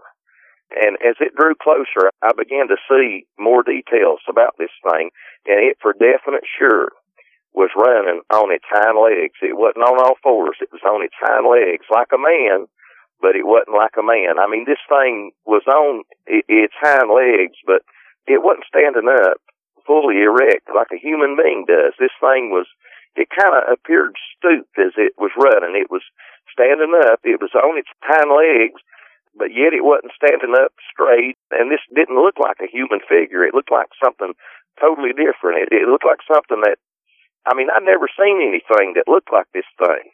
And as it begins to draw closer, I began to pick out more detail about it, and I can tell that whatever this thing is, it don't have knees like a human being does. This thing has hocks like a horse or a cow or a deer or something like that.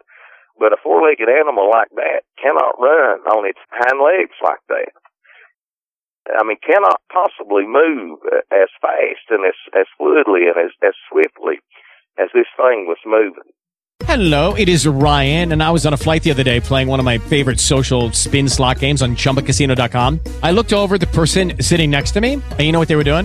They were also playing Chumba Casino. Coincidence? I think not. Everybody's loving having fun with it. Chumba Casino is home to hundreds of casino style games that you can play for free anytime, anywhere, even at 30,000 feet. So sign up now at chumbacasino.com to claim your free welcome bonus. That's chumbacasino.com and live the Chumba life. No purchase necessary. Group. Void prohibited by law. See terms and conditions. 18 plus.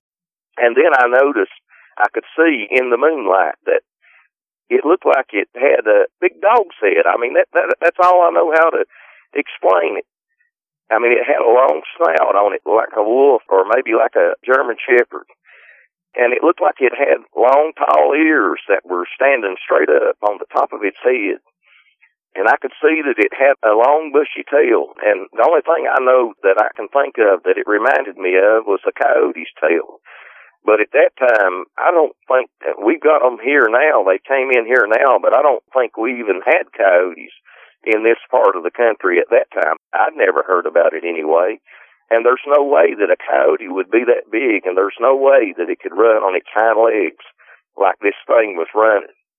And that tail, it stringed out behind it, that long bushy tail, and it was kind of bouncing up and down a little bit as it was running.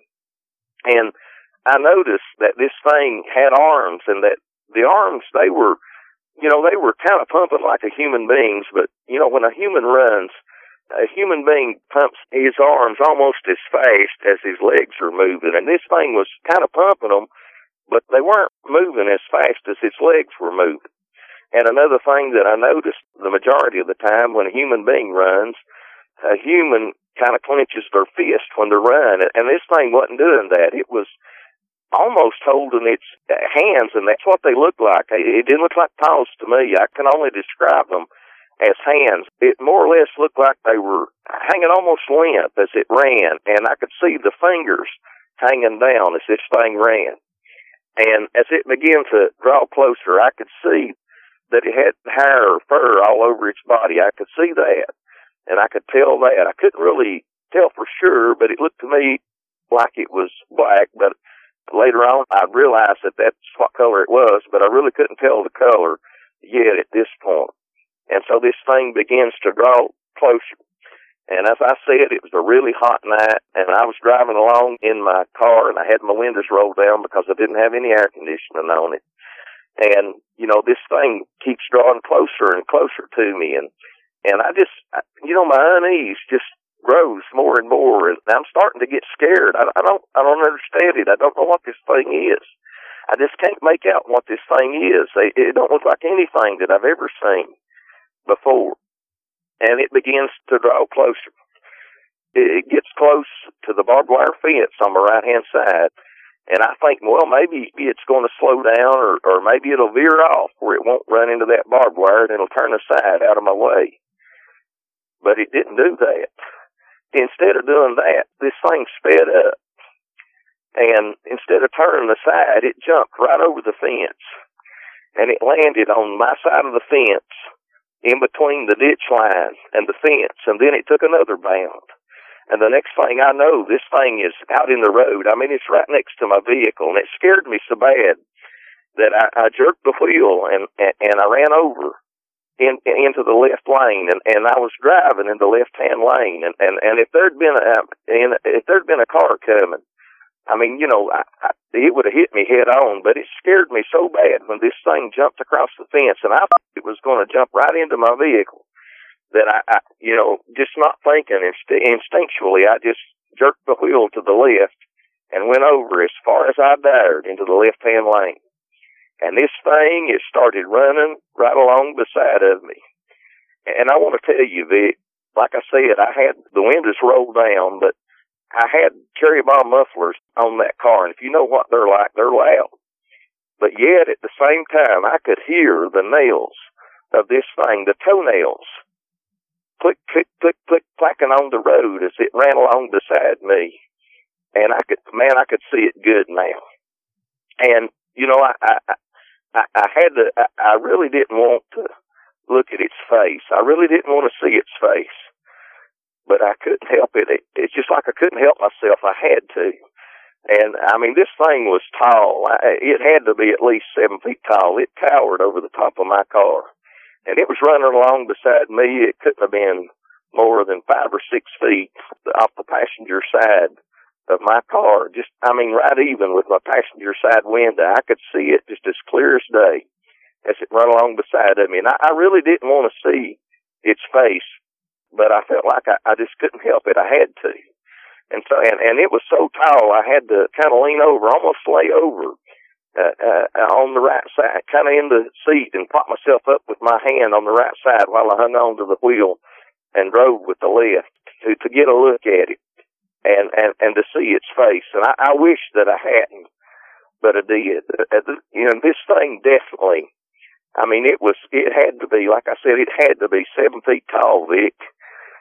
Oh God, this thing it looked like a gigantic wolf or or or, or maybe uh, maybe something like a, a, a, a German shepherd or something like that but it, it its ears were different. They were slim and they were high and pointed like I said on top and had kind of like tusks sticking out. And you know I've heard a lot of people describe these things and I've, I've heard them say that that you know they couldn't tell what they were but I'm here to tell you this thing was a male. There was no doubt about that. I mean, it was right there in the open, in the clear, just as plain as day, right in front of me. And I'm not going to use any kind of vulgarity or anything like that, but let me just put it this way. As I leaned over and looked out the vehicle, I mean, I could tell just exactly what it was because it was right there at the base of his belly, right in front of me, and I could tell just as plain as day that it was a male. This thing is running along beside of me. And you know, at first it it it, it just uh, it it's like it's not even seeing me. It's like it's not even paying attention to me in my car. Like it, it don't even notice us, or like it, it just don't even care uh, uh, uh, about me being there in that car as it's as it's running along.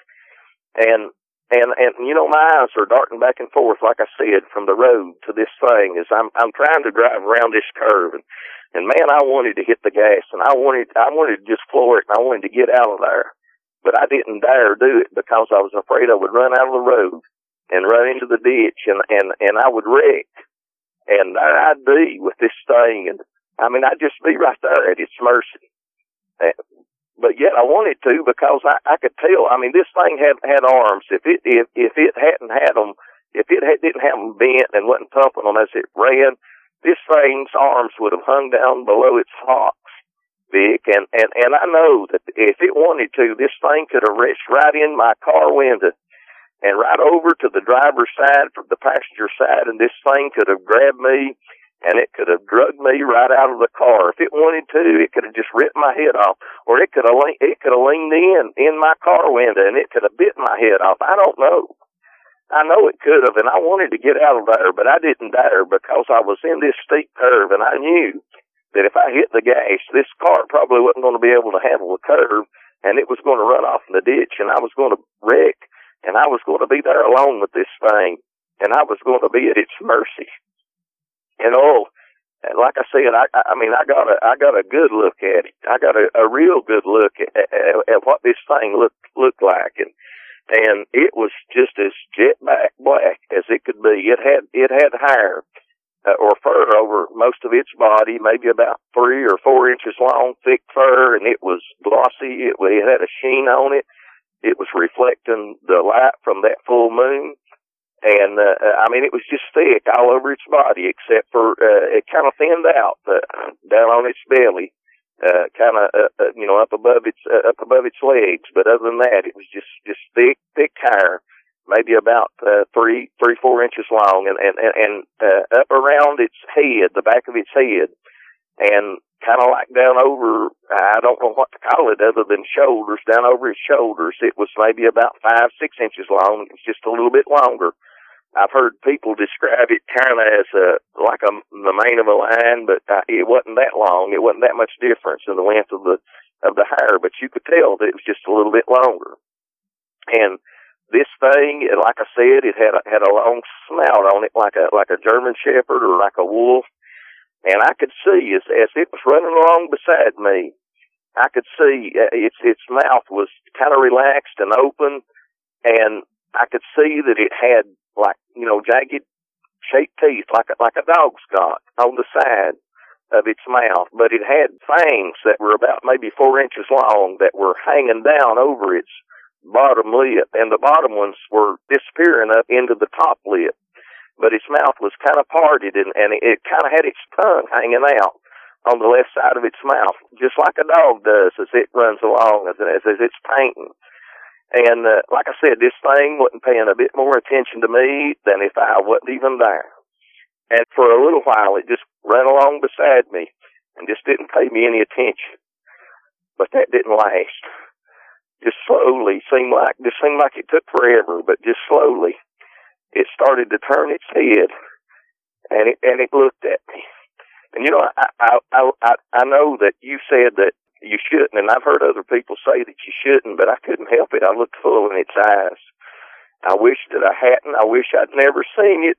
I wish I could erase the picture of what I saw from my mind, but I can't.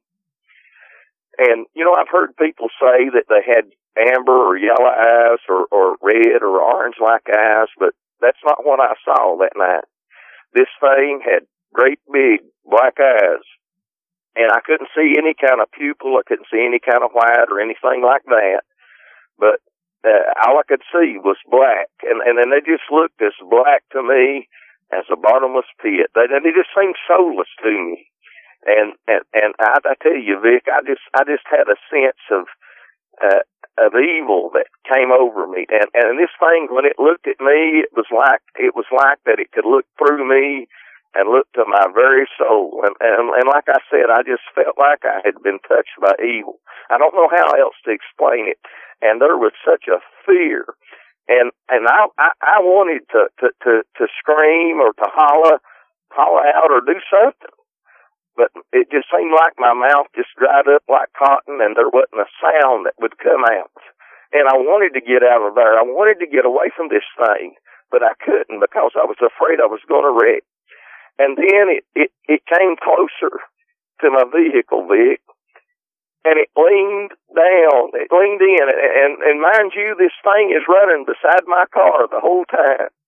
And it, it leaned over, Vic, and it stuck its head in my window, and and it grabbed hold of my door with its right hand, and and, that I don't know how to describe it as other than that. It, it, it was a hand, and, and, and I know that people had described this thing as I talked to say that they they they kind of look like raccoon hands, and, and maybe in a way that's right, or Uh, or maybe a, a, a mix between the the hand of a raccoon and and maybe the hand of a monkey, something like that. But this thing had huge hands, and it had had long long black nails, maybe about three inches long, two or three inches long, on the ends of its of its nails, long black thick nails, and this thing put its right hand on my door, and I and I could hear it. It, put its left hand on on my doorknob, and it was jerking at my door, and it was jiggling my door handle. But thank goodness, when I had been at my wife's house, at my, then my girlfriend, and I'd been at her parents' house, I'd locked the car, and when I came back out, I didn't unlock that door because nobody was going to be riding with me at that point uh, before I went to get my went back to get my mother, and uh, so it wasn't able to get my door open. But this thing was leaning in my window and it was looking right at me.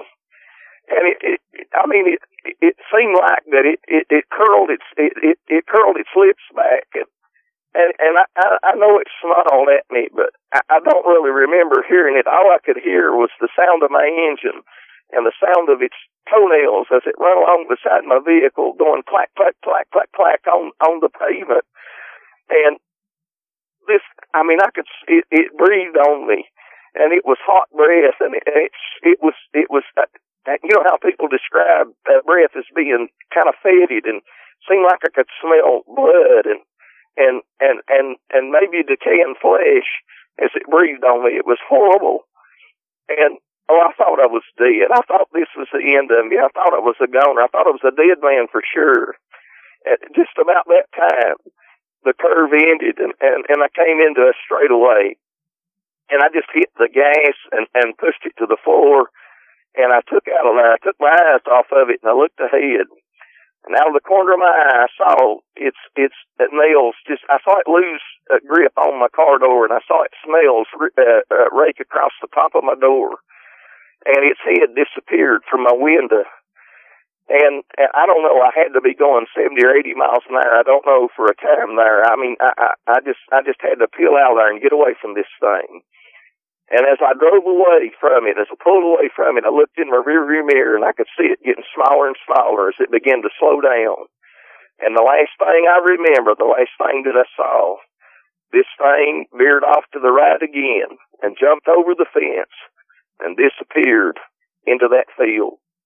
And I'm telling you, Vic, I, I, I was so, I've never been so scared in all of my life. I mean, it was just absolutely horrifying and I, and I went on and, and drove on and this this happened maybe about two miles from my house where I live now, and and and, and maybe it wasn't it couldn't have been over a mile mile and a half from my grandparents' house, and I went on there and I picked my mom up, but I never told her a thing about what happened.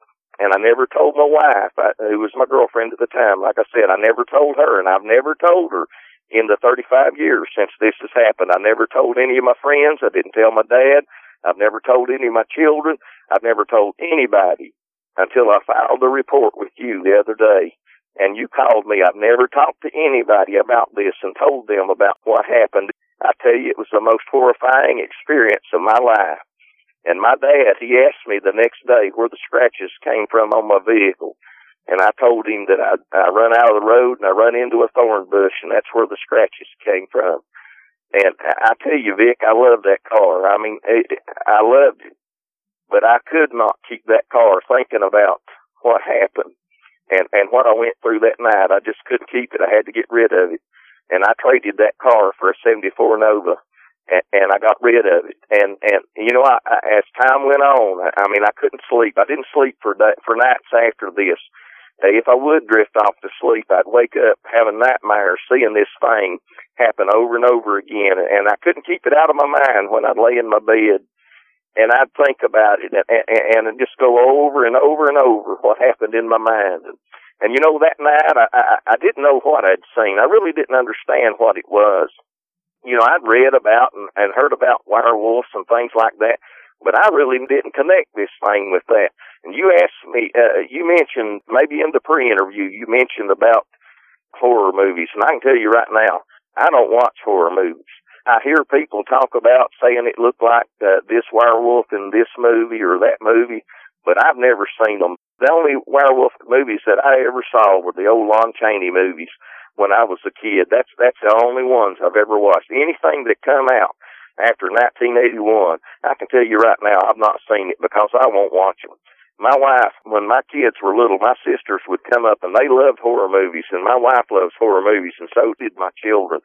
And my wife, you know, they'd go and, and back then we had VCRs and we rented movies and they'd go out and they'd rent horror movies and I'd go to bed or I'd go off in another room. I, I could not watch them and I can't watch them to this day. I told you this caused uh, just extreme bad behavior in me. I mean, I, I engaged in things. I'm not going into details what they were. I hate that I did them, but I did things that I know now was trying to deal with this. But you know, I put it out of my mind and I suppressed it for all those years. But yet there was something that bothered me. And you know, I live, my house is only about 40 or 50 yards from the woods. I've got woods in behind my house. I've got woods on the right side of my house. I've got woods on the left side of my house. And I've always had an anxiety about living so close to the woods. And I know now that that's why that is. And when I go out in my backyard, I just can't stay out there because I feel like that there's something out there, that there's something lurking in the woods that's looking at me and that's watching me. And I just can't stand it and I have to go back in the house. And, you know, I used to want to hunt But in 35 years after this thing has happened to me, since I saw this thing that I now know, I couldn't explain it then. I thought maybe it might be a demon. I thought maybe I was having a waking nightmare, or maybe it was just my imagination. I just didn't have any explanation for it. And I now know that that thing was a dog man. I didn't know about them then, and I didn't understand, but now I know what that that's what that thing was. And I tell you, Vic, like I said, I, I used to want to hunt, but I can't do it. In the past 35 years, I have not hunted one time. I own guns. I love guns, but the only thing that I do is target shoot with them. I don't take them into the woods because I just can't do it. I mean, I, I've tried to go a couple of times, but I just couldn't stand it. I just had to leave because there's something out there, and I know it's out there. And you know, like I said, I put this thing out of my mind, and I and I really wasn't thinking about what it was. I know what it is now because when I heard the description of a dog man on Dogman Encounters, this all came flooding back to me, and I know what it is now. And I tell you, Vic, I know that these things are real. I know that night it wasn't a demon, it wasn't my imagination, it wasn't some kind of waking dream. I know that I saw a real, living, breathing animal. And I tell you, I, I believe these things are dangerous. I mean, I hear about these people that, that want to have an encounter and go out and hunt for them or hunt for Bigfoot. You know, there was a time I thought maybe I might like to do something like that. But I tell you right now, I think they're crazy. These things are nothing to fool with. And I don't think anybody ought to go out there looking to meet up with one of these things. You may meet up with it for real. And you may wish, like I wish, that you had never seen the thing. And I tell you, I've, I've heard you say that you shouldn't ever look these things in the eye, but I did that night. I, I looked this thing full into the eye, and it felt like it was looking into my very soul. I felt like it knew everything about me, and when it looked at me that night, and something else that I forgot to mention a, a while ago, when it stuck its head in my open window and looked at me and curled its lips back. I mean, like I said, it was like it was giving me a, a, a seditious grin, and it licked its chops. You know, you've seen you've seen a wolf or a dog do that. It licked its chops at me, Vic, like it was telling me, "I know that you're lunch. There's not a thing that you can do to stop me if I want to hurt you." And you look awful delicious to me. That, I mean, that's that's how I felt. That's what it looked like to me that it was conveying to me that night. And I tell you, I was scared to death. I was horrified. I've never, ever, ever experienced anything in my life that scared me so bad as that did that night. Oh, it was awful. And and basically, that's what happened to me, Vic. If you've had a dogman encounter of your own and would like to speak with me, whether in private or on the show, please go to dogmanencounters.com and submit a report. I'd love to hear from you.